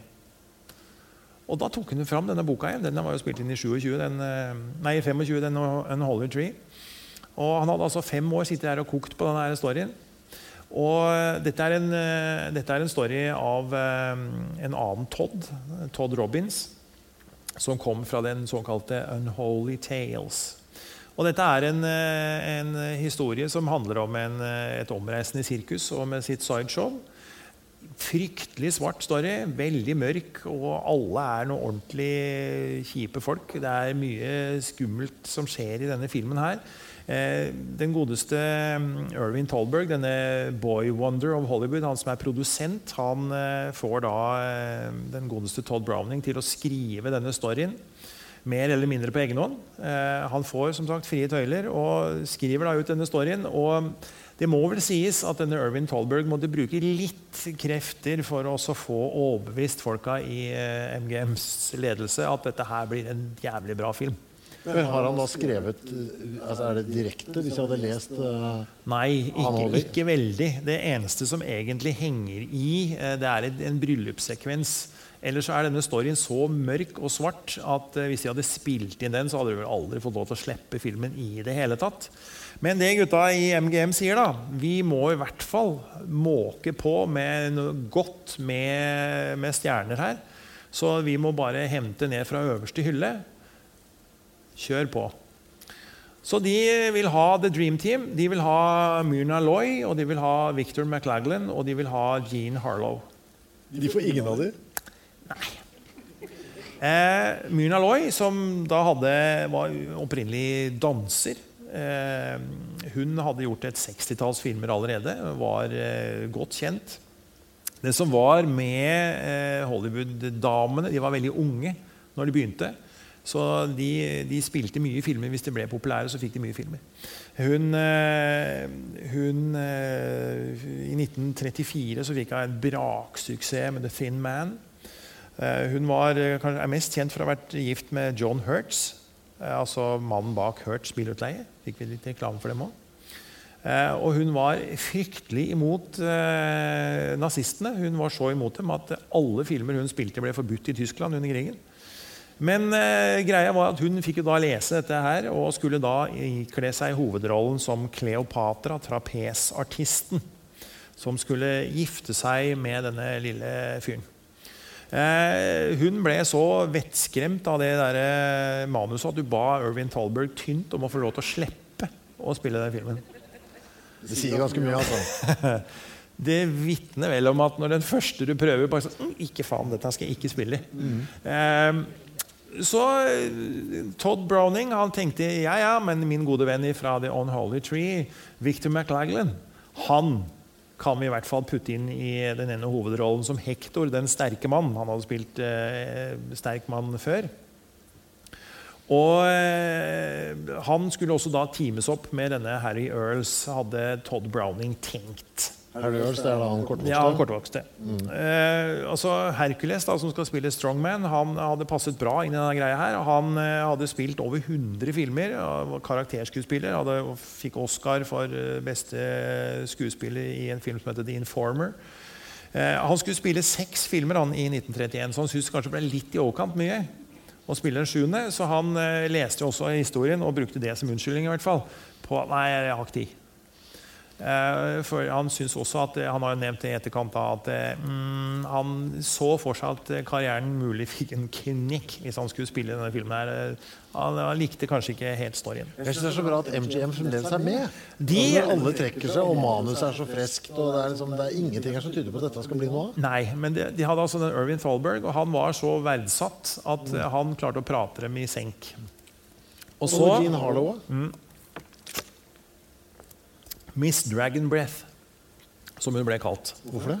Nei, Hun hadde en nyresykdom som gjorde at hun lukta kattepiss. Ja, så flott. Det var ingen mannlige hovedrolleinnehavere som hadde lyst til å kline med fordi Det er verste jeg har hørt. Hun var en sånn spretten eh, blondine som eh, spilte jo i filmen Platina Blond'. ikke sant? Eh, Just Blonde. Hun hadde filmen Red Hair, og hun spilte mye sånn. Men Det visste jeg ikke. Jeg visste ikke dette om Jean Harlow. Nei, men greia var at hun hadde Hun skjønte jo hun, Ånden hennes var visst helt for jævlig. Det lukta ammoniakk. Eh, og alle dere som har lukta på sånn der kattedo ja, er, Hvorfor vil du ikke være med i filmen? da? Nei, altså, men, altså Bare for å t- t- belyse problemet hennes litt. da Så fordi at eh, hun tenkte ok, jeg blir ikke så jæklig populær for at det lukter så rart. Det var ikke så mye, det var ikke så lett, De hadde ikke sånn vademekum den gangen. Mm, så det hjalp ikke mye å pusse tenna heller, for det kom liksom fra eh, Stakkar død av dette her òg. Men, eh, ja, men eh, greia var at det hun sa da, for å bli populær, det var at hun aldri brukte truser. Å. Sånt slo han i Hollywood i gamle dager, så det var fullt på alle hennes filmer. Ja, ja, ja. Hun spilte 40-talls filmer eh, før hun døde da i 1937 av bare eh, 26 år gammel. Av denne nyresykdommen, dessverre. Hun, eh, fy, hun eh, Vi hadde jo en eh, norsk skuespillerinne som het Greta Nissen. Og hun skulle spille i eh, Howard Hughes' eh, 'Hells Angels'. Men så kom lydfilmen, da, gitt, og da skulle jo Howard Hughes selvfølgelig ha lydfilm. Da kunne ikke Greta Nissen kunne spille, for hun hadde så fryktelig aksent. Og dermed så snappet Jean Harlow eh, denne eh, rollen rett foran trynet på, eh, på eh, vår egen Greta Nissen. Stakkars Greta. Ble aldri noe særlig mer film på huet da. Eh, det var altså Howard Hughes som hadde hovedrollen i den filmen, men, nei, hovedregien i den filmen. Eh, Jean Harlow spilte dog seks filmer mot eh, Clark Gable. For det blir sagt at han ikke hadde luktesans. Det kan være fordeler. Ja. Så eh, da gikk jo eh, Todd Browning og, og Irvin Tolberg tilbake til, eh, til MGM-ledelsen. Så sa de at sorry, altså, de har så mye de skulle spilt. Og hun også sier jo det, en godeste Jean eh, Harlow, at nei, hun hadde altfor mange filmer hun skulle spille. Og hun spilte faktisk åtte filmer det året, så det, hun hadde for så vidt rett. Men hun har jo også nevnt i etterkant at ikke faen, den der vil jeg ikke spille. Hva er det han ender opp med da? Hva er det han får? Nei, altså eh, Han eh, må jo sikte litt lavere, da. Så han, eh, Det er en klovn i denne filmen som heter eh, Frozo. Eh, Han var ikke noe vanskelig å besette. Han, det var Wallace Ford som får denne. Han er en karakterskuespiller som har over 150 filmer under beltet. Og han sier ja, men det er ikke noe problem. Karrieren hans fikk heller ikke noe knekk pga. Denne, denne historien her. Så han blir ansatt på dagen som Frozo. Eh, som denne Hektor, altså Hercules, som skal være sterk mann, så drar de tak i en fyr som heter Henry Victor. Han er egentlig tysk. Eh, via England så, så, kommer han da til USA, spiller eh, ca. 80 filmer. Han dør ganske ung av hjernesvulst i 1945. Og han eh, blir da satt inn i rollen. Og her kan man kanskje begynne å tenke på at eh, det er mulig de tenker at ok, vi, vi, vi senker krava. For han har jo sånne piptynne armer. Og så kan han spille liksom den sterkeste mann. Han klarer ikke å brekke ned en kalv engang. ikke sant? Han prøver, og så er det og vrir på denne filmen, og de fislearma. Men øh, han tok nå rollen, da, så da var det jo greit. De begynte vel antageligvis å få litt kalde føtter. Vi må jo bare få fylt opp denne rollelista.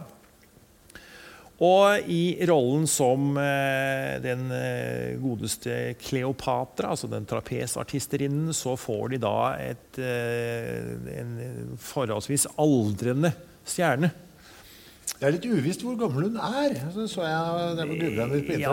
Det var, mange fødselsattester som var i omløp. Henne. Ja, hun prøvde desperat å holde seg ung. fordi som sagt, i Hollywood så Fra du var 17-18, så var du Hollywood-stjerne. Fram til du var eh, 29 da var du gammel. Da var du ut. Og dama var i hvert fall over 30. Eh, hvor over 30, det vet vi ikke. Men eh, nå var de så desperate at de tok jo alt som kunne krype og gå for å, å få. Så det blir altså den eh, sovjetiske Olga Baklanova, eller Baklanova, litt avhengig av hvordan, hvilken dialekt du snakker russisk. Eh, og dette er en dame som har eh, Hun spilte 28 filmer. Etter Freaks så ble det ikke så veldig mye mer filmer på henne. Om det var rollen i Freaks, som hun gjorde veldig bra, eller om det var fordi hun var blitt for gammel, det vites ikke. Men eh, hun uh, kom fra teatret. Eh, og hun var jo da en oldis da hun tok denne rollen. Det er ganske internasjonalt cast foreløpig. Ja. Og når vi snakka om Greta Nissen i stad, at hun snakker aksent, så er det i hvert fall aksent på denne dama her. Men det gjorde ikke noe, fordi hun skulle liksom være Kleopatra og være satt opp i den der huska si og dingla. Eh, og hun fikk da rollen som Kleopatra, og nå begynte det liksom å dra seg til at nå kunne de faktisk snart begynne å vurdere å spille inn film. I rollen som Jean Harlow skulle ha hatt, altså som Venus seltemmersken, så får de inn Leila Yams. Eh, en eh, ung, vakker skuespillerinne som for så vidt hadde relativt mye filmer. Hun hadde 50 filmer på under beltet før hun pensjonerte seg i 1943. Eh, og hun eh, skulle da spille en rolle som i hovedmanus er beksvart. Eh, skikkelig bitch. Men hun her ble bare en sånn hyggelig ung dame som er seltemmerske. Du ser ikke så mye til de selene, men det er ikke så nøye. og så hiver de også inn en som heter Roscoe Aites. Han spiller seg sjæl. rollen hans i filmen er litt sånn Jeg ser han ligger i dametøy oppå ei ku. Jeg vet ikke helt hva han egentlig spiller, men han ligger som en henslengt oppå ei ku med lys park. Eh, det som er litt morsomt med Roscoe Aids Han var egentlig vaudeville-skuespiller. Eh, gjorde ikke mer enn 14 filmer til sammen og noe TV-greier når den tida kom. Han eh, sleit fryktelig under oppveksten med at han stamma så fælt. Og han fikk jo ikke roller i film fordi han stamma. Og så gikk han til sikkert logoped eller et eller annet og slutta å stamme. Men i filmen her så måtte han stamme. Han fikk jo tilbake... Det slemt, det. Ja, han stammer noe så fryktelig. Han er da gift med, med den skjeggete dama i filmen her. Eh, denne karen her. Så dette er da eh, Kall det, det det vanlige castet. Ja, for det er jo det som er spektakulært med freaks, er at det er jo mye ekte freaks. Ja. Altså, altså folk med fysiske lidelser. Det er mye utfordrende greier her. Eh, bare litt tilbake til denne Olga Baklanova. Hun, eh, det er en viss eh, popstjerne som var veldig popis på 80-tallet. Eh, som er eh, omtrent eh, sagt at har rappa hele Olga Baklanova som sin image. Man ser det. Du ser at det er litt sånn Madonna over henne. Mm. Jeg fant et uh, bilde. Dette ser jo ikke disse radiofolka igjen. da. Men gå inn og så søk på Baklanova og slash Madonna, så får du opp det bildet der. Du ser at det er en viss likhet mellom de to damene der. Jeg tror hun har innrømmet det også på et eller annet tidspunkt. Ja. Madonna, At hun er, uh, Hun er meget fascinert av den godeste Baklanova. Så eh, det var bare en lite, lite sidespor, kan man si. Fordi vi skal over til Hans og Frida. Det er altså disse to kortvokste som er i denne, denne filmen. Eh, I form av eh, Daisy og Henry Earl. Disse er egentlig da eh, en del av The Doll Family. Disse er kortvokste. De er fire stykker. Altså Som i dukkefamilien? Som i dukkefamilien, ja, for de er bitte små. Men de har ikke disse, mm, disse mm, typiske dvergvekstutseende som man eh, ofte kan se på kortvokste. De er bare bitte, bitte små. Ser ut som de har krympa. Liksom, bare hele. Han er 1,20 høy. Og han spiller da eh, mot sin egen søster, som i filmen da er hans kjæreste, i utgangspunktet forlovede. Eh, det var veldig greit, fordi de var av samme ulla. Eh, det er også en tredje søster her som heter Tiny, som også spiller denne filmen. Jeg har ikke klart å finne igjen, hun er så lita, så sy- syns ikke. Eh, det skal sies at det har vært noe klipping inne i bildet her. Eh, og disse da skal spille eh, Et sted så står det at han er sirkusets eier, eller sideshowets eier. Han kan være styrer av det, akkurat som John Johan Aasen var. Eh, og han er da eh, en av de store hovedrollene i eh, kort utgave. Eh, Men det var flere som var med i denne filmen Freaks, og dette her var jo noe av det kontroversielle med denne filmen. At de bruker ikke sminke, de bruker ordentlige folk. Og dette kommer jo av da at Todd Browning har vært i denne bransjen og kjenner til alle disse her. Nå hadde sideshow-bransjen vært i en liten eh, på vei ned under de siste delene av 20-tallet. Men akkurat som, eh, som kinoen og filmfolket, så ble plutselig 30-åra oppover igjen. Eh, Sideshowene de ble jo kjøpt opp alle sammen av Ringling Brothers og Barnum og Bailey i 1929, da dette krakket kom. Og det ble fælt mye færre sideshow og sirkus ute og turnerte, så det ble veldig mye arbeidsløse sideshow-freaks. Og eh, moten, kan vi kanskje kalle det, den begynte jo å svinge litt i forhold til hvilke av disse mm, entertainerne som de brukte. Eh, De som hadde psykiske utfordringer, ble ikke så populære lenger. Eh, Den eh, fete dama begynte å bli borte. Og en del sånne som hadde psykiske lidelser eller utfordringer, de forsvant ut ifra. Og så kom det inn da såkalte gaffs, som var sånne self-made. altså Alt mulig med sverdsluking og flammegreier og tatoverte og piercing og sverd gjennom huet og alt mulig sånn. Det ble mer inn. Så det var ikke noe vanskelig å få tak i eh, eh, medlemmer til denne staffen her. Her er det bilder av eh, søstrene Snow, Sip og Pip. Jenny Lee og Elvira.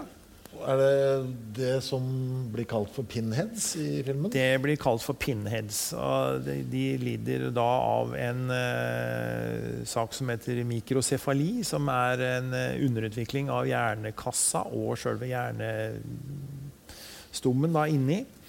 Eh, Vet de hva de er med på, tror du, når de er med på denne filmen?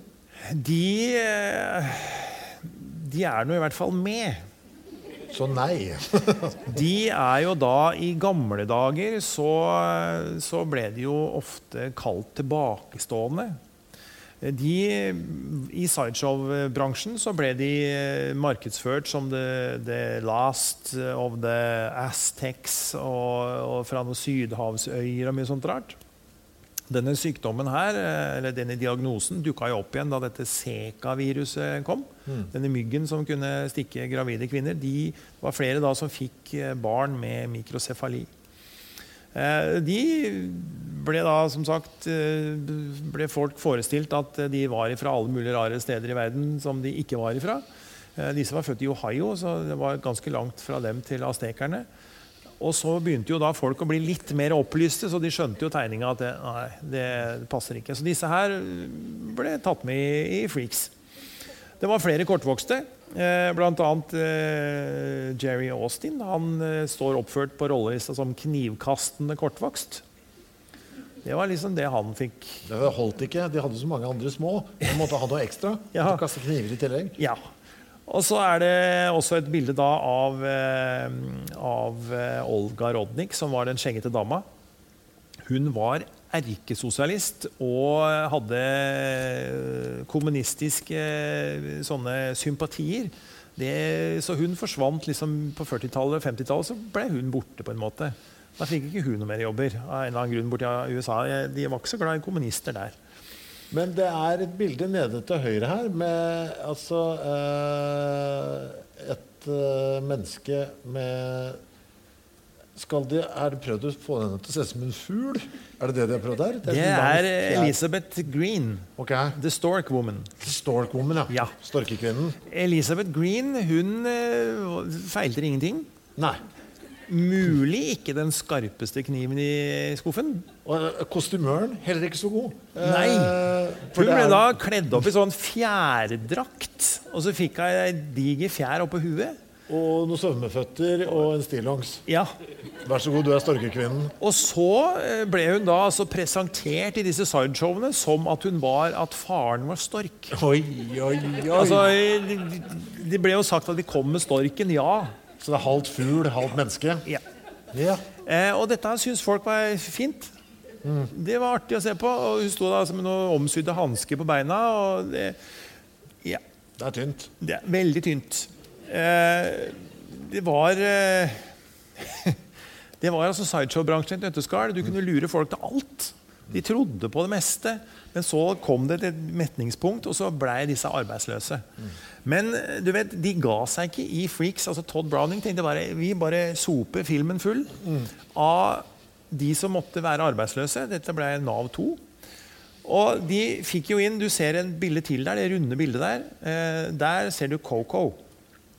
Det er òg en innretning, eller en figur. Altså, det ser også som et påhitt. Altså, Det skal være noe som skal være litt sånn fuglete, det også. Det er uh, The Bird Woman. Ja. Ja. Minnie Woolsey heter hun egentlig, og hun Det feiler ikke henne noe? Jo. Oh, ja. Dette har jeg måttet skrive ned. Det er altså, hun har mikrocefali, primordial kortvoksthet. Å ja. Så hun har altså, I tillegg så har hun Sekel-syndrom og en par andre tilleggsdiagnoser. Eh, og hun òg ble fremstilt som fugl. Hun hadde vel å merke et litt spesielt ansiktsuttrykk som kanskje ikke alle ble født med. Men eh, hun, eh, hun hadde absolutt eh, Hun tjente seg søkkrik på å gå rundt i sirkuset og være fugl. Eh, I midten her så har vi jo en mann eh, som er født uten eh, underkropp. legendariske Johnny Eck. Ja. Johnny Eckhart het han egentlig. Han, Johnny Eckhart jr. Var født i 1911. Født uten underkropp og gikk på henda. Han Når han døde i 1991, så hadde han så mange millioner at det, bare tussa. Han ga bort alt sammen. Han reiste rundt sammen med sin bror, og de kalte seg for en og en halv bror på tur. Eh, Han eh, spilte bl.a. i flere Tarzan-filmer. Eh, han spilte fugl. For da sant, det ble mystiske, rare fugler i, det afrikanske Tarzan-land. Eh, og han eh, syntes det var kjempegøy å spille, spille i Freaks. Og han sa dere kan bare glise og le så mye dere vil, for jeg kan le enda høyere når jeg er på vei til banken med sjekken min. Så han eh, bare så at det, pff, dette De fikk er- godt betalt, altså, de som var med. de fikk tullete bra betalt. Ja, så det var, Dette var en sånn ordentlig De tjente søkk mye penger. Det som er jo litt flott med han, er veldig velkledd i filmen. Går liksom med smokingjakke og, og stram sveis. Og Ja, ja, ja. Han eh, kjøpte jo smoking til halv pris. Og det er han sjøl som har sagt de ordene der. Han syntes det var dritpraktisk. Han, han, så, han syntes det var så kjedelig å stryke bukser.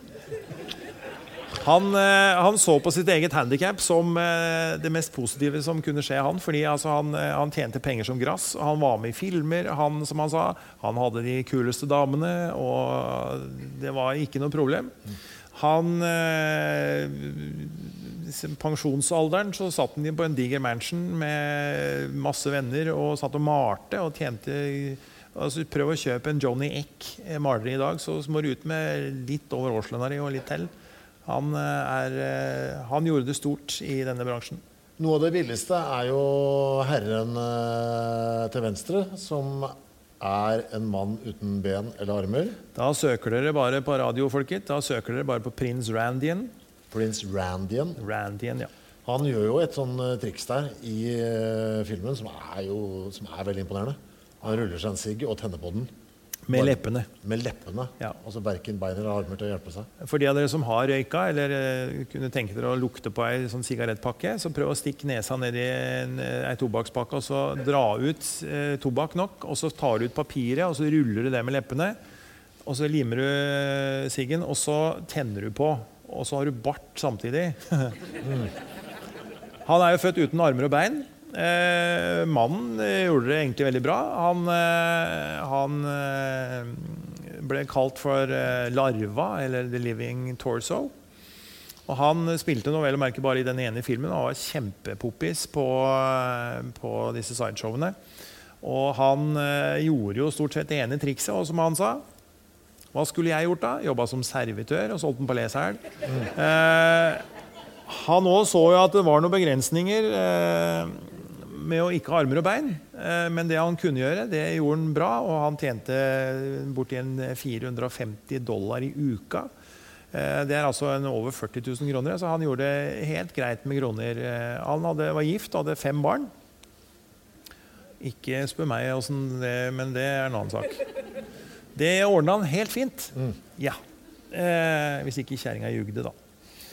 Eh, og så er det en, eh, en fyr vi må ta med som eh, også er på eh, dette bildet sammen med Johnny Eck der, og det er Angelo Rosito. Han eh, For det er noen som har sett Mad Max, 'Welcome to the Thunderdome' med Tina Turner, så er den samme mm, Rosito der. Eh, han eh, holdt på til the bitter end å spille filmer. Han spilte haugevis av dem. Og han eh, er jo som gjør denne Gabba Gabba-scenen i denne filmen som vi skal ta litt etterpå, med The Loving Cup'. Han som danser på bordet Ja. i, i Freaks. Han eh, var da kortvokst eh, og eh, gjorde stor suksess som, som voice-over-skuespiller, annet. Og så har vi da Slitzy. Dette er en av de mest legendariske sideshow-artister som har eksistert. Slitzy var født da med mikrocefali. Eh, var født i 1901 antagelig av en forholdsvis velstående familie i eh, New York. Men havna da sammen med søsteren på et eh, barnehjem. Eh, Det mistenkes at moren har vært utsatt fordi hun hadde vært på tur i Sør-Amerika. Og det mistenkes at hun da har dratt på seg dette Zeka-viruset som gjorde at han ble født med denne mikrocefalien. Han var enormt populær i sideshow-bransjen. Han levde fram til 1971.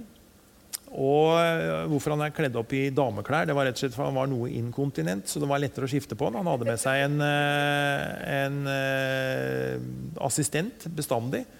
Han hadde jo millioner på bok og kunne betale seg ut av det meste. Han hadde ikke peiling på penger i det hele tatt, men han hadde en, en god og fin fyr som passa på han hele tida. Og han var av denne, denne typen som var eh, som du ble glad i. Du blir jo nesten glad i når du ser filmen om den, fordi han var sånn kjærlig fyr som eh, hadde ikke noe eget språk. Men han prata jo som en foss. Og han hadde, han hadde et triks som han drev med, og det var å trylle av deg underbuksa. liksom da. Og det syntes han var hylende artig hver gang. Eh, og folk eh, var veldig glad i, i Slitzy. Han eh, ble også presentert da som eh, The Last of the Aztecs. Og så ble han The Monkey Girl og eh, What Is It? Det klarte han å si sjøl. Eh, og han eh, eh, var da en eh, fyr som egentlig het Simon Metz eh, på gravstøtta hans, som ble sponsa av fans. Så står det Simon Surtees, og det var fordi han hadde en verge som var i sideshow-bransjen, som het Surtees. Da denne Surtees døde, så ble Slitzy dessverre satt på et, en institusjon.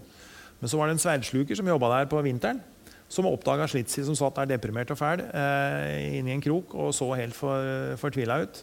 Og så sa han at nei, det her går ikke. Så han tok over vergegreiene på, på Slitzy og fikk den tilbake igjen i, i sirkuset.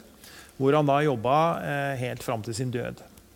Og han eh, er eh, så legendarisk at i f.eks. The American Horror Story så er jo da en eh, slags kopi av Slitzy som har dukka opp i form av ei dame som spiller en som ligner i hvert fall veldig på denne godeste Slitzy. Slitzy spilte i ganske mange filmer. Eh, og hadde vel jeg tror det var 7,5 millioner på bok da han eh, fant ut at han skulle vandre videre. Da var han da 70 år gammel. Så det var Den godeste han er med i filmen og uh, har en av disse såkalte fyllrollene. da, han, uh, Men er absolutt til stede. Og så hadde vi noen til. Fy faen, det er som, altså, han har stappa det. Ja, han har stappa full. pølsa full, liksom. Ja. Vi har Frances O'Connor, armløs kvinne. Jeg har lagt med en prøve av hennes det er feil å si håndskrift, for hun skrev med føttene. Ja, og hun eh, skrev svært vakkert til eh, å kunne skrive med føttene. Hun eh, gjorde ikke så veldig mye ut av seg i filmverden, men hun var vin i fliks, i hvert fall? Hun drikker jeg tror det er øl. Ja. Er det, øl, det skummer i hvert fall. Ja. Eh, og hun eh, er med i Freaks og uh, synger med under denne seansesaken, da, denne godeste Frances O'Connor. Hun var visst en mester på å strikke og hekle. Det er bare å sette seg i sofaen ned og prøve med tærne og se om dere klarer å strikke et skjerf. Hun strikket meget intrikate ting, visstnok. Så det er ikke noe handikap de har. De har eh, litt utfordringer, men det fikser de. Hva er det med den eh, damen som liksom er eh, en sånn klesdrakt som er delt i to? Det er Josephine Joseph. Hun var da det som heter nå kan dere arrestere meg hvis det er feil, men interseksualitet, tror jeg det heter i dag. Eh, tvekjønn. Hermafrodit ble det vel kalt eh, før i verden. Half woman, half man. Det var veldig populære sideshow-attraksjoner. Eh, det var nok mange som kanskje ikke var helt det de påstod de var. Mm. At de var den måten hun er da dressa på, er altså da halv Høyresida er liksom kvinne, og venstresida er mann. Eller omvendt. Um, og da var liksom sterk mann på ene sida, gikk i sånn Tarzan-drakt. Og så var det liksom sånn kort kjole og hæler på den ene. Syltynt konsept. Ja. Eh, du så jo gjerne ikke noe mer, så det var jo bare å tro på at vedkommende var det hun var.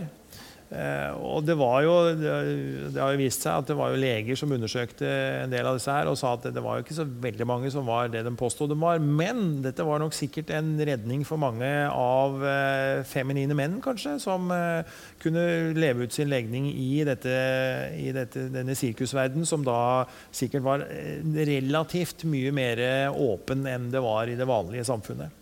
Hva med den uh, tynne herremannen på høyre flanke? Ja, Det er sjølveste Gromtappen. Oh. Det er Pete Robinson. Veide 26 kilo. Oh, fy faen. Uh, han var human skeleton. Uh, det som var litt spesielt med den godeste, godeste, Peter, det var at han var gift med baby Bunny Smith. Og hun veide 212 kilo. Så det var litt, det de kaller et umaka par. Men de fikk to unger og greier. Så, men, altså, de var gift på ordentlig? Det var ikke ja, bare sånn nei, liksom. han, eh, han, ble han var litt glad i disse damene som det var litt å ta i. fordi han eh, var nemlig kjent for å ha hatt affære med åtte forskjellige av disse fat ladies da, i sideshow-bransjen. Ja. Men uh, baby Bunny Smith og han var gift uh, til hans død, så hun måtte ha tilgitt en del av disse litt uh, grove overtrampa han, eh, han, var, eh, han, var, en happy fyr. Og så det, har vi et eh, bilde til. Det er altså da Daisy og Violet Hilton. Siamesiske tvillinger. De var sammenvokst i hoftepartiet og, og den ene rumpeballen, liksom. De var født også i litt spesielle kår. Moren var en singel eh, bartenderske, eller barhjelp, og føder da disse to eh, barna. Og eh, det er med en, kall det en fødselshjelper som heter Hilton. Ikke i familie med disse andre Hilton-folka. Men hun ser med en gang et kommersielt potensial. Og siden denne kvinnen da er singel, så kjøper hun disse to jentene og begynner å stille dem ut. Eh, de er født i, i Brighton i England. Og De blir stilt ut først i England og siden i Europa, før de da etter hvert kommer til eh, USA og begynner der eh, å opptre i sideshow og vaudeville og varieteer og hva det nå ikke er. De spilte klarinett. Det sitter de også og spiller under denne middagen. Det er helt vanlig å sitte og spille klarinett når du spiser. Um, I 1936 så gifter Violet seg med en homoseksuell skuespiller som het James Moore. Og de er gift i ti år. Eh, og Søstera skulle ikke være noe dårligere, så hun gifter seg med en annen homoseksuell kar som heter Harold E. Stepp. Er det bare sånn proforma-greier der? For De er, ja, jeg vet ikke, de er gift bare i ti dager. ja. Men det er et eller annet det, det, Ja, være gift når du er eh, det- Du får jo med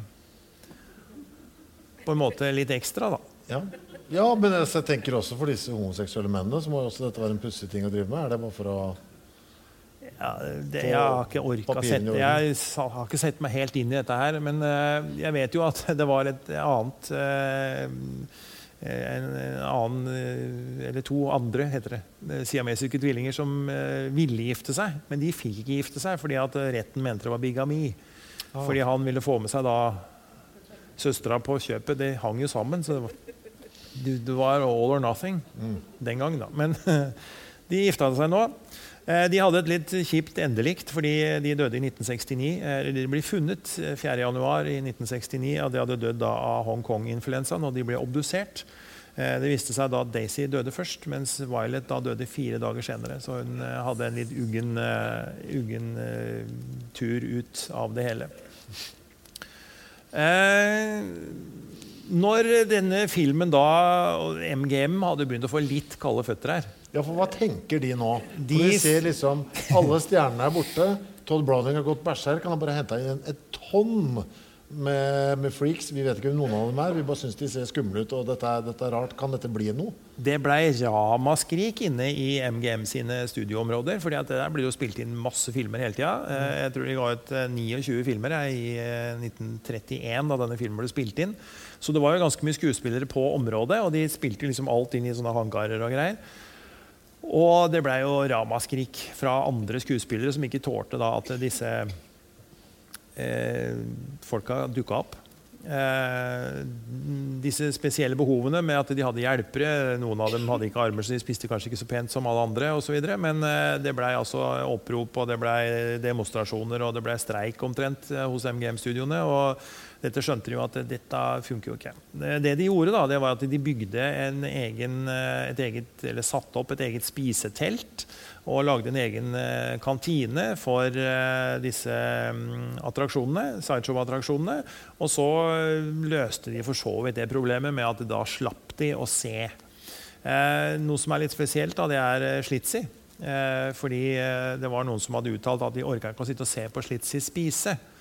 Men hvis du ser nøye på, eh, på eh, filmen, 'Freaks', så vil du se i bakgrunnen så blir uh, Slitzy gitt eh, et glass med noe champagne eller et eller annet. Og søler litt, og ganske fort så finner du, uten at det er fokus på det i filmen, så finner Slitzy fram eh, en serviett og og ordner opp og tørker fordi det er litt søl. Så jeg tror ikke det helt stemte. Jeg tror bare folk litt, eh, hadde litt lav toleransegrense for eh, mennesker med utfordringer. Eh, vi skal vel tusle en tur og se på plottet på denne filmen. da. Ja, for det er eh, Ja, hva skal vi si? da? Storyen er egentlig ganske streit på ett vis. Ja, altså Denne filmen ble da nedskrevet eller ut ifra eh, denne Spurs-historien. og så eh, hadde Todd Browning skjønt at eh, han kunne ikke skrive en fullt så mørk og trist og fæl som den var. Så dette handler altså da om eh, denne Kleopatra, som da er eh, ikke Madonna, men Olga Baklanova. Kunne jo vært Madonna. Hvis den har blitt spilt inn i dag, så er jeg ganske sikker på Madonna hadde sikkert spilt den. Og det står altså i overskriften på alle disse filmplakatene så står det 'Can a full grown woman truly love a midget'? Kan en, en voksen dame virkelig eh, altså Det er forskjellig kjærlighet her. altså Da elske en kortvokst. Så er denne odde, rare kjærligheten mellom disse to. Dette her er altså da 1932, så folk var, hadde en litt annen oppfatning av ting.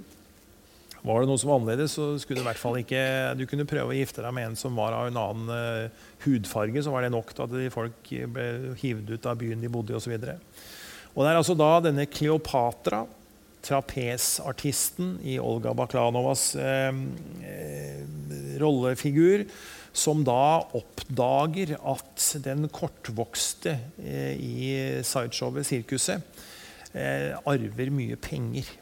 Det står et par steder som sagt, at han er sirkusets eier, men det er ikke så nøye. Det, det kommer ikke så veldig tydelig fram i selve filmen. i hvert fall. Hun, å lure ham, da. Ja. Så er det da Venus, denne hyggelige, søte, unge, snille seltemmersken, som er da sammen med Hercules, den sterke mannen med pipstelkarma. Som eh, De er litt på kant med hverandre. Og de skiller jo da lag, og han løper selvfølgelig rett i arma på denne russiske trapesartisterinnen. Samtidig så er det da de to kortvokste i serien her, eller i filmen. Det er, altså da, det er da Hans og Frida, som de heter. De er jo da forlovet og driver helt normale ting inni denne, dette sirkuset. Og det prøver jo da Todd Browning å vise fram at eh, på tross av alle disse historiene som foregår med denne forbudte, forbudte, kjærligheten Det heter jo 'Forbidden Love' da den ble relansert, denne filmen. Og 'Nature's Mistakes' fikk den også som tilnavn. Fy faen, det er hardt. Eh, det er hardt. Og eh, De prøver også å vise da dagliglivet i sirkuset. og det, det, sies da av dagens sideshow og artister at dette er en veldig fin Eh, film som viser på en måte den, det vanlige livet sånn som det kan være i et sideshow, mens andre igjen sier at det her er bare utnyttelse av folk. Eh, sånn at eh, vi får innblikk i dette her da, med, med, at vi ser episoder fra de er ute i skogen og, og er på piknik. Denne madame Tetralini som er til stede der, hun skal vel være en slags sånn form for barnepike for disse, bl.a. disse pinheadene med mikrosefali. Og Der møter de da landeieren, som har eh, gitt lov til at sirkuset skal settes opp. Men da han ser disse, disse sideshow-attraksjonene, så blir det jo, eh, mener at dette er bare dyr. og det er mye sånt nå. Men eh, hun forteller av hvordan disse er nesten bare som barn, og så blir det egentlig en hyggelig avslutning på det. Og landeieren sier det kan bare være så god bli, det er ikke noe problem. Og de, de prøver hele tida å normalisere dette forholdet som man skal ha til disse sideshow-attraksjonene. Vi får også se at uh, den skjeggete kvinnen får barn. Her har de vært borte med saksa, så du får ikke se at den lille babyen har skjegg. Men uh, Var det det i originalversjonen? I originalversjonen så hadde den skjegg. Så kom det ut en baby med skjegg? Ja. Mm. Hvorfor har de tatt bort det? da? Det er jo kjempemorsomt. Ja, det ble, De var glad i saks etter ei stund her. Ja. Eh, og du får også da se eh, kjærligheten mellom eh, en av disse siamesiske tvillingene og hennes eh, forlovede. Som da også skal på en måte normalisere dette her. som ikke skulle være så... Og når eh, denne forloveden kysser den ene av eh, av disse siamesiske tvillingene så går det gysninger opp gjennom den andre. Så det er tydelig at disse henger godt sammen. så de har et... For det er litt viktig å si, Man får, man får en sånn følelse av at Todd Browning har en sånn kjærlighet til dette miljøet. Han har det. Fordi det er det som er litt, man, Når man setter seg ned for å se på denne filmen, så tenker man at nå skal man se noe litt sånn stygt, noe litt sånn utnyttende Men det ligger en sånn kjærlighet i bunnen der som er ganske overraskende når man ser den. Han jo, har jo vært i denne bransjen sjøl og har en forkjærlighet for eh, akkurat sideshow-bransjen. og for, Han har jo jobba med flere av disse eh, utøverne sjøl, så han, eh, han, har nok en kjærlighet til eh, det livet som er ført i sirkuset, altså utenfor selve, selve manesjen. Og han prøver i hvert fall etter beste evne. Han, han, sliter jo litt med at han må over i, i talefilmen, men eh, han eh, gjør ikke så ille gærent her da, når det kommer til stykket. Så han, eh, han, prøver i hvert fall å vise fram sirkuset også fra de sidene som er positive, med alle de forskjellige utfordringene som ligger i dette. her, og Det er denne gryende kjærligheten mellom Froze og klovnen og denne Venus, seltemmersken, som da har kasta denne Hektor, denne fæle fyren, ut. Og han som sagt har da falt rett i armene på denne og blir med på dette plottet, hvor hun tenker at ok, hvis jeg gifter meg med denne kortvokste fyren, Eh, så kanskje jeg får kloa i disse pengene hans hvis jeg forgifter den. Ja. Ja, ja. Skal du spoile hele filmen, har du tenkt nå? ja. Oh, ja. For du må jo se den allikevel. Ja, ja, ja. Eh, og så kommer det der, eh, Nå har jeg faktisk fått det der bildet av Roscoe Aids eh, sin rolle, hvor han ligger henslengt oppå den kua, eller oksen. Og denne pipstelkarmen eh, Hector prøver da febrilsk å brekke dette kudyret ned i, i sagflisa der. Jeg ser aldri at det skjer, så jeg lurer på om det blir bare hengende. Eh, og så er det vasking av klær, og så er det eh, litt sånn forskjellig som de holder på med. Da. Sånn, det er sånn pusle. Og man tenker ja, hvorfor i all verden ble denne filmen forbudt? Klesvask, det var jo helt normalt, det. Eh, og, det går da, Du får se litt seler, og så er det litt sånn eh, kollegial mobbing. selvfølgelig, Fordi eh, disse Rollo Brothers, som også spiller, da, de skal være sirkusartister. type Antagelig noe sterke menn, eller hva de skal forestille. Eh, de driver stadig og mobber denne Josephine Joseph fordi hun er da, unormal, fordi hun er tvekjønna eller interseksuell. da. Og Så får du også se hvordan eh, den kortvokste og hans armløse frue da lever et helt normalt liv. Men så har jo denne Kleopatra da eh, bestemt seg for at hun skal gifte seg med Harry Earls, eh, altså denne Hans. Eh, mot hans forlovede. Selvfølgelig lille mm, Hun syns ikke det er så kult, så det blir mye sorg og kjærlighetssorg, og det er mye galt som skjer her. Eh, men det brygger da opp til bryllup i denne filmen. Og dette bryllupet det blir jo selvfølgelig en litt spesiell seanse, i og med at alle disse sideshow-folka da blir sittende mm, i, eh, rundt dette bordet. Og det er under denne seansen at det stygge begynner.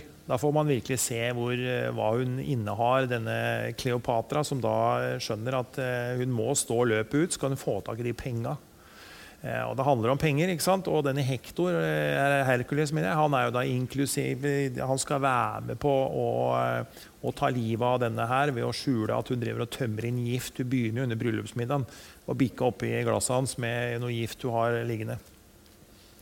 Og de, de fornedrer jo denne stakkars Hans ganske kraftig. Den kortvokste. Den kortvokste under. Og så eh, Under denne middagsseansen så er jo denne Goba Gabba-sangen kommet fram. Da, den som du nevnte i en eh, forgreie på denne reklamen. Som Ramones har blitt så glad i. ja. Og denne, denne sangen må dere bare få med dere. Gå inn, se på denne bordscenen fra hvor han eh, eh, Rosito da driver oppå bordet der med en sånn svært sånn love cup. De skal altså inkludere denne Kleopatra. Siden hun da gifter seg med en av sideshow-attraksjonene, så skal hun da inkluderes og bli one of us, som de synger om. Eh, Det får jo dama til å klikke litt, eh, men eh, hun må jo fremdeles stå løpe Og hun på bryllupsnatta, så det blir jo bare sorgen, så blir det noe dårlig, stakkar. For hun har jo tømt inn så mye gift, så det blir vel ikke så mye interessant den natta. Men eh, det er altså eh, Hun fortsetter da utover og pøser i guttungen Eller guttungen er feil å si. Han er jo voksen, han er jo 30 år, fyren. Han er bare er litt og eh, hun, hun holder da på med denne forgiftningsseansen her, og legen må jo komme inn i bildet. Men så er det jo sånn da at når det er mye folk et sted, særlig på et sirkus som er ganske trangbodd, så er det mye øyne og ører. Og etter hvert så kommer det jo fram for en dag at eh, det er noen som overhører litt forskjellig. Og vi, tar nå del i den delen av filmen som liksom, det blei for mye for folk. Og det er da 'The Fury of the Freaks Against'. det er jo-. Det er jo sluttscenen der Ja. hvor altså, hun blir jakta ned. Og den er faktisk ganske skummel på ordentlig. altså. Det, disse freaksene, da, eller sideshow-artistene, de skjønner jo tegninga etter hvert her. Og det gjør også Hans. Han får jo beskjed om at eh, nå må du spytte ut fordi at dama driver og tømmer i deg ugge her. Hun skal ha tak i penga dine. Eh, og så er det disse De holder jo sammen. De, de eh, har stor eh, sans for hverandre. Og de liker ikke at noen hakker på dem. Og her er det de små som slåss mot de store. Eh, og dette her er også igjen en sånn der, eh, greie da, med at eh, de- de store er det de som tar de små, men her snur flisa på huet. Eh, her er det disse sideshow-attraksjonene som tar hevn, og denne hevnakten hvor denne knivkastende kortvokste står og sleiker på kniven, og du skjønner tegninga at her blir det et eller annet. Og så er det da denne følgescenen eh, hvor disse eh, sideshow-attraksjonene Da kommer krabbene. Det regner selvfølgelig. Og det tordner og lyner, og det er typisk eh, De har fått lydfilm her. Og de kommer krabbene med kniver, alle sammen. Til og med denne arm- og beinløse kommer krab kravlende med kniv i kjeften. Det er det beste bildet i hele filmen. Han i regnet, i gjørma, under Ja. den vogna der. Vagger seg framover. Med kniv i kjeften. Med kniv i kjeften. Jeg vet ikke helt åssen han har tenkt å bruke den. Nei, men, men Vi har jo sett han rulle en sigg med bare leppene, så vi, Ja. vi vet hva han kan. han er sikkert jævlig god til å spytte kniv. Ja, ja, ja. Og det dukker opp pistoler og greier, og så eh, hvelver ei sirkusvogn, og ut spretter jo da denne Olga Baklanova i Kleopatras skikkelse. Og hun løper da til skogs, og det lyner og tordner og har seg noe voldsomt. Og så blir det et jævla hyl, og så ser vi ikke noe mer. Det samme skjer jo da eh, med at disse folka krabber da mot eh, den godeste Hercules, som da slåss med klovnen Frozo. Og så får han en kniv i sida, og så krabber de videre, og så stopper det. Og så eh, blir vi hekta tilbake igjen til et sideshow. Der det står en sånn sideshow-talker, eller en barker, som de også kalles. Og han står og forteller, Det er det åpningssekvensen i filmen er. Altså han står og forteller at vi har de mest eh, verste monstrene du kan tenke deg. Og eh, vi får altså da se oppi ei kasse. Og der ser vi altså denne Venus som sitter ommøblert til å bli en fugl. Altså, de er, det Sideshow har bare gått løs på Olga. Ja, Freaksene har blitt freaks og monster, og så har de da skjært beina av dama og putta full av fjør. Og så har de lagd henne om til høne. Ja.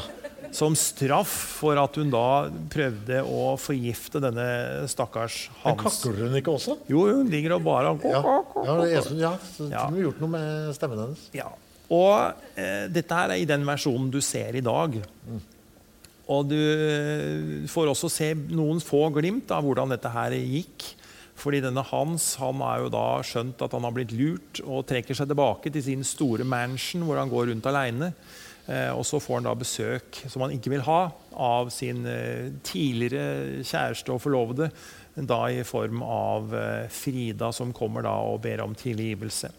Og så slutter filmen for så vidt der, men det var jo da helvete begynte. Ja, for da viste de den. Da viste de den. De hadde en prøvevisning i Los Angeles hvor de viste hovedmanuset sånn som det da egentlig var. Fordi da får du nemlig, når denne Kleopatra løper ut i skogen, og så ser du freaksene løper etter henne, og da går det lyn i et tre som faller over beina hennes. Og så ser du ganske eh, godt skildret hvordan de skjærer disse benstumpene fra. Ja, for det er jo ikke den versjonen vi har Nei da, det fikk du ikke se der. Men i denne første prøvevisningen så får du se alt sammen. Ja. Eh, og så får du også se hvordan disse sideshow-attraksjonene kommer krabbende da under, eh, under denne vogna. Og kaster seg over denne Hercules, som da har fått en kniv i sida, og som er litt, sånn, eh, litt mindre eh, mobil enn han var eh, noen minutter før. Og så ser de hvordan du med disse knivene, bl.a. prins Prince Randian som kommer ålende, hvordan de skjærer ballene av hele fyren. Oh, ja. De kapper av hele Du kjøret. ser liksom, det er balle i hånd og kniv. Ja, Oi, det var eksplisitt. eh, det var ganske heftig. Hva, hva, hvordan reagerer publikum? Ja, og så eh, I den da første, første utgaven av filmen så ser du jo da denne høna, og hvorfor den har blitt høne. Det er jo ikke dem som har skåret av beina, og har mista beina i dette treet, og de har operert av fælt. Og, eh, og så ser du også denne Hercules stå i bakgrunnen og synger eh, kastratsang. Oh ja. Han har blitt lysestemmet. Han har blitt veldig lys i stemmen. Så han står og synger på dette der, greiene der. Så det her var, eh, det, det var en helt annen slutt. Mm. Og i originalversjonen så viste de mye mer enn det. De, det var en mye lengre slutt. Da. De klipte jo litt i denne filmen, kan du si. Fordi avisene kokte jo over av, eh, av folk, og MGM ble saksøkt for at en dame hadde abortert pga. disse voldsomme scenene som var i denne filmen. Altså abortert under visninga? I Ja, Liksom. og det var jo ingen som orka å gå på kino, for det lukta så spy. fordi at Folk kasta jo opp, og det var jo, eh, svimte jo av. Ambulansene kjørte jo da skytteltrafikk mellom kinoen og, og sykeheimen fordi at det- det ble altfor mye for folk. Men hadde dette den effekten at flere ville gå og se den? For det ville hatt i dag. Ja, avisene bobla jo da som sagt over, og det var jo demonstrasjoner mot denne filmen. Og det som skjedde da, det var jo at de trakk jo filmen av med en gang. Ja. MGM-ledelsen hadde jo allerede iskalde føtter, og nå hadde de jo mista dem i, i koldbrann. ikke sant? Fordi at nå var det ordentlig ille. Og de skjønte jo at eh, ok, eh, vi har brukt mye penger på denne filmen. Irvin Tolberg, som da var eh, produsent, eh, han prøvde jo desperat å roe ned det hele. Eh, men eh, de var såpass eh, De så jo da aviser og, og reaksjoner at eh, mm, mm, her må vi gjøre noe. Eh, denne Irvin Tolberg, eh, som ble kalt The Boy Wonder Alt han tok i, ble gull. Eh, Ikke dette. Han kommanderte bare én eneste ordre, og det var 'fram med saksa'. Så ble filmen da tatt med inn i, i filmstudio, nei, eller inn i klippestudio. Eh, Denne eh, Thalberg, som opprinnelig var av svensk avstamning, han var, var født med en hjertefeil, så han var sykelig og, og fryktelig nervøs. Han gikk jo på Rohypnol og Valium hele dagen. eh, Og når han fikk denne greia på toppen, så gikk det litt over styr for han. Han skjønte jo at uh, dette her eh, kunne gå ordentlig ille, og han blei jo så nervøs og så skvetten av seg at han sa jo nei til tatt av vinden. Eh, jo, der hadde det kanskje gått litt bedre, kan man kanskje si. Eh, han, eh, han prøvde da å desperat å få Freaks til å bli en, en film. Så han kommanderte jo at det skulle klippes en smule. De klippte først ned til 90 minutter. Så til 85, så til 82, så til 70 minutter. Hvor lang var den opprinnelig? Eh, Den var altså eh, 96 minutter. Ja. Og så ble den klippet ned da til 64 minutter. Å, faen, er Inklu borte. inklusiv rulletekst. Ja. Eh, så de klippet i filler stort sett hele filmen. Eh, og som sagt så prøvde de seg jo da med denne, denne slutten. Eh, hvor eh, hvor eh, du hadde han derre ballshort falsetto som eh, sto og sang. Han fikk du da ikke se. Du fikk jo heller ikke se alle disse scenene som var opptakten her. Du fikk ikke se disse skjærescenene. Eller- Og så begynte de også å klippe vekk sånne ting som gjorde at filmen på en måte har Det mangler litt sånn tråd i filmen innimellom her. Men Fins disse klippene noe sted? Nei, de har blitt borte, dessverre. Eh, så her må du bare forestille deg ved å lese originalmanus i Spurs og at det er mye mørkere film enn det det faktisk går fram. Men greia er jo at hvorfor i all verdens land og rike blei det så gærent? De hadde jo sett sideshow-attraksjoner i 100 år, ikke sant? Men hvor- Hvordan gikk den da? Nå, den korte versjonen? Gikk den bra på kino? Nei. Nei. Den ble jo tatt av etter noen få uker. Noen syns denne filmen var helt superduper. Eh, men hvis vi ser litt på det som kom ut samtidig, så kom det ut altså, filmer som Sideshow, The Sideshow, hvor bl.a. Slitzy spilte. Det var jo akkurat samme greia. Den kortvokste forelsker seg i den, eh, den høye kvinnen. Det var ikke noe bråk. Eh, du hadde The Man Who Laughs med med han derre ja, Nå husker jeg ikke farta hva han het for noe. Det var jo Victor Hugo. Det var eh, Konrad Weit som spilte den. Han går med sånn jævla glis. Den er jo dritskummel den dag i dag. Men Er det fordi den versjonen som kom på, er litt dårligere story? Fordi den er klippet så hardt? Ja, det, det er altså de, de, har klippet vekk av de der balleskjæregreiene. Det var jo ikke noe skummelt. De hadde jo precode. ikke sant? Der viste de jo alt mulig rart så lenge det var gangsterfilm. Men så er det plutselig blitt at disse med disse psykiske utfordringene, det var plutselig helt feil. Enda disse siamesiske tvillingene hadde lagd en film to år før som heter The Siamese Twins. Der viste de fram sin kjærlighet til vanlige folk og så videre, som ikke hang sammen. Eh, og, og eh, Two Flaming Youth var fra sirkusbransjen med Johan Aasen i en av rollene. Der viste de fram kortvokst og høye og feite og breie og lange og korte og alt mulig rart. Det var ikke noe problem. Denne kjærligheten mellom eh, kort og, og lang hvis vi skal bruke det uttrykket, den ble vist flere ganger uten at det var noe som skjedde. Men Freaks, der ble det helt bråstopp. Den ble bannlyst i England i 30 år. Og det var liksom bare Ja. I 30 år, altså ikke før på 60-tallet. man kunne vise den. Nei, og, og, det endte jo opp at uh, de måtte jo endre på en måte, fordi de klipte så mye. Så endra jo denne filmen seg. Liksom, hva, eh, hva blei det? Er det skrekk? Er det grøsser? Er det horror? Er det thriller? Uh, den, den, plutselig så um, Hvor er denne filmen her er nå? Mm. Den, den, endte opp i en sånn en subsjanger. Freaks. Den, den havna der, altså. Den ble, fikk så motbør at de det var helt sykt. Hvor mye hadde du gitt for å se originalklippen? Ja, det hadde vært gøy å se hele. Hva hadde du gitt for det? Hvor, Nei, ja, hvor stort lån hadde du gått til banken og bedt om? 127 307. Ja, Du hadde gjort det? Ja, mm, jeg har lest det så mange ganger, dette originalmanuset, så kanskje at jeg, jeg. Mm. Jeg hadde gitt 100 000 for det. Altså. Ja, det hadde vært du burde lagt det på boliglån, liksom. Du kunne sikkert fått med deg ganske mye folk til å se den. For ja. det hadde vært greit å se hele, liksom. Eh, og så filmen var, Så ble det stille. Helt tyst. Ingen sa noe om denne filmen. Den ble vist på sånne enkelte filmer her og der. Så var det noen luringer som hadde fått tak i originalfilmen. Eh, og den ble vist da en del steder i USA på sånne hemmelige sånne undersub-greier, hvor de fikk vist denne filmen en par ganger. Men så eh, kom vi til eh, filmfestivalen i Venezia i 1962. Da dukka filmen opp igjen. Og da ble det stas, ja.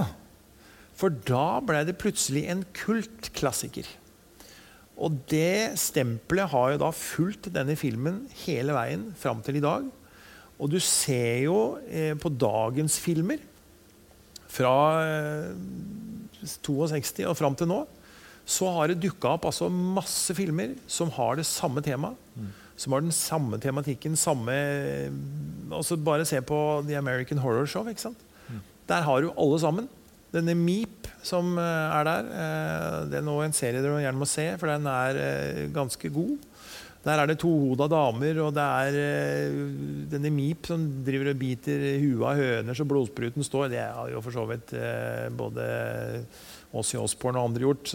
Liksom, men dette kommer tilbake igjen. Det er veldig bra, bra klovn også i American Horror Story. Yes, yes. Og Jessica Lang har vi vel sagt før at det er jævlig god. Ja, hun er veldig god. Ja. Og der dukker også Slitzy opp igjen. Eh, som eh, en av hovedfigurene. Så eh, filmen 'Freaks' den kan vel si at den må du se. Ta din egen uh, greie på den filmen, fordi den er veldig spesiell. Den er fin, og så er den uh, altså, I dagens samfunn så er det vel ikke dritspooky, men eh, er, det er noen scener der som Hvis man setter seg inn i disse som satt på de første kinoforestillingene og så dette her, og ble vettskremt av et nys, liksom Jeg tenker bare på den balla, jeg, som jeg aldri får sett bli skåret av. den var visst ganske illustrerende. Vi må øh, runde av, Bent. Ja. Uh, for første gang i historien har vi sittet uh, i over to timer har vi klart det nå igjen? Ja, det var klart, Jeg klarte å holde deg under, så vidt under to tror jeg forrige gang. Men det var så vidt. Ja, Det var bare på hengende eh, Ja, så når vi kommer tilbake hit, eller du kommer tilbake hit på Lucia-dagen 13.12. for å snakke om jul, så tenkte jeg jeg skulle be folk ta med sovepose og ligge underlag. Ja. For da begynner vi klokken åtte. Men så... da skal vi snakke om noe koselig. Ja, ja, men vi skal snakke så lenge, gitt. For der tror jeg du har mye på hjertet. Oh. Dette her er jo bare sånn side Dette er bare sånn, litt sånn sop ja, av det For du heter julenissen, vi skal ikke glemme det. Nei. Så dette er ditt fag. Og, eh, dette er hobby. Det, da kan jeg love. Da blir det pepperkaker og sju slag. Og, og, og det blir sex og grøsser. Og det blir ikke sant, eh, Santa Lucia. Vi skal innom din uh, tur på julenissekongress i uh, året. Kasakhstan? Kirgistan. Kirgistan, ja. Ålreit. Mm. Det er lenge til. Neste rekommandert her er mandag 29.11. Det er Tor Godtaas som kommer tilbake. Han har skrevet en ny bok om familien Eriksen fra Oslo. Det er jo da en familie med Marius og Bitten i front, og sønnene deres Marius junior og Stein like bak. De prega norsk alpin skiløping i 1940- og 1950-åra. Stein ble olympisk mester i Oslo i 52, verdensmester to år senere, før han senere dro til USA, der han ble kjent som Mr. Ski. Mens Bitten er jo dama som strikka Marius-genseren, som jo mange har uh, gått med. Jeg skal bare si som uh, Godtås sjøl sier jeg.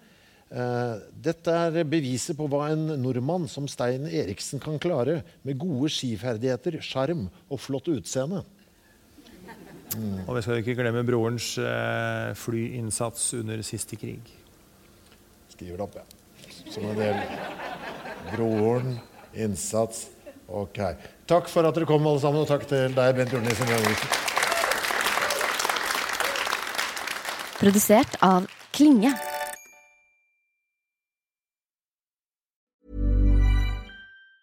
Planning for your next trip? Elevate your travel style with Quince. Quince has all the jet setting essentials you'll want for your next getaway, like European linen, premium luggage options, buttery soft Italian leather bags, and so much more. And it's all priced at 50 to 80% less than similar brands. Plus, Quince only works with factories that use safe and ethical manufacturing practices. Pack your bags with high-quality essentials you'll be wearing for vacations to come with Quince. Go to quince.com slash trip for free shipping and 365-day returns. Hold up. What was that? Boring. No flavor. That was as bad as those leftovers you ate all week. Kiki Palmer here, and it's time to say hello to something fresh and guilt-free. Hello Fresh. Jazz up dinner with pecan-crusted chicken or garlic butter shrimp scampi. Now that's music to my mouth. Hello Fresh. Let's get this dinner party started. Discover all the delicious possibilities at hellofresh.com. When it comes to your finances, you think you've done it all. You've saved, you've researched, and you've invested all that you can. Now it's time to take those investments to the next level by using the brand behind every great investor, Yahoo Finance. As America's number one finance destination, Yahoo Finance has everything you need, whether you're a seasoned trader or just dipping your toes into the market. Join the millions of investors who trust Yahoo Finance to guide them on their financial journey. For comprehensive financial news and analysis, visit yahoofinance.com, the number one financial destination, yahoofinance.com.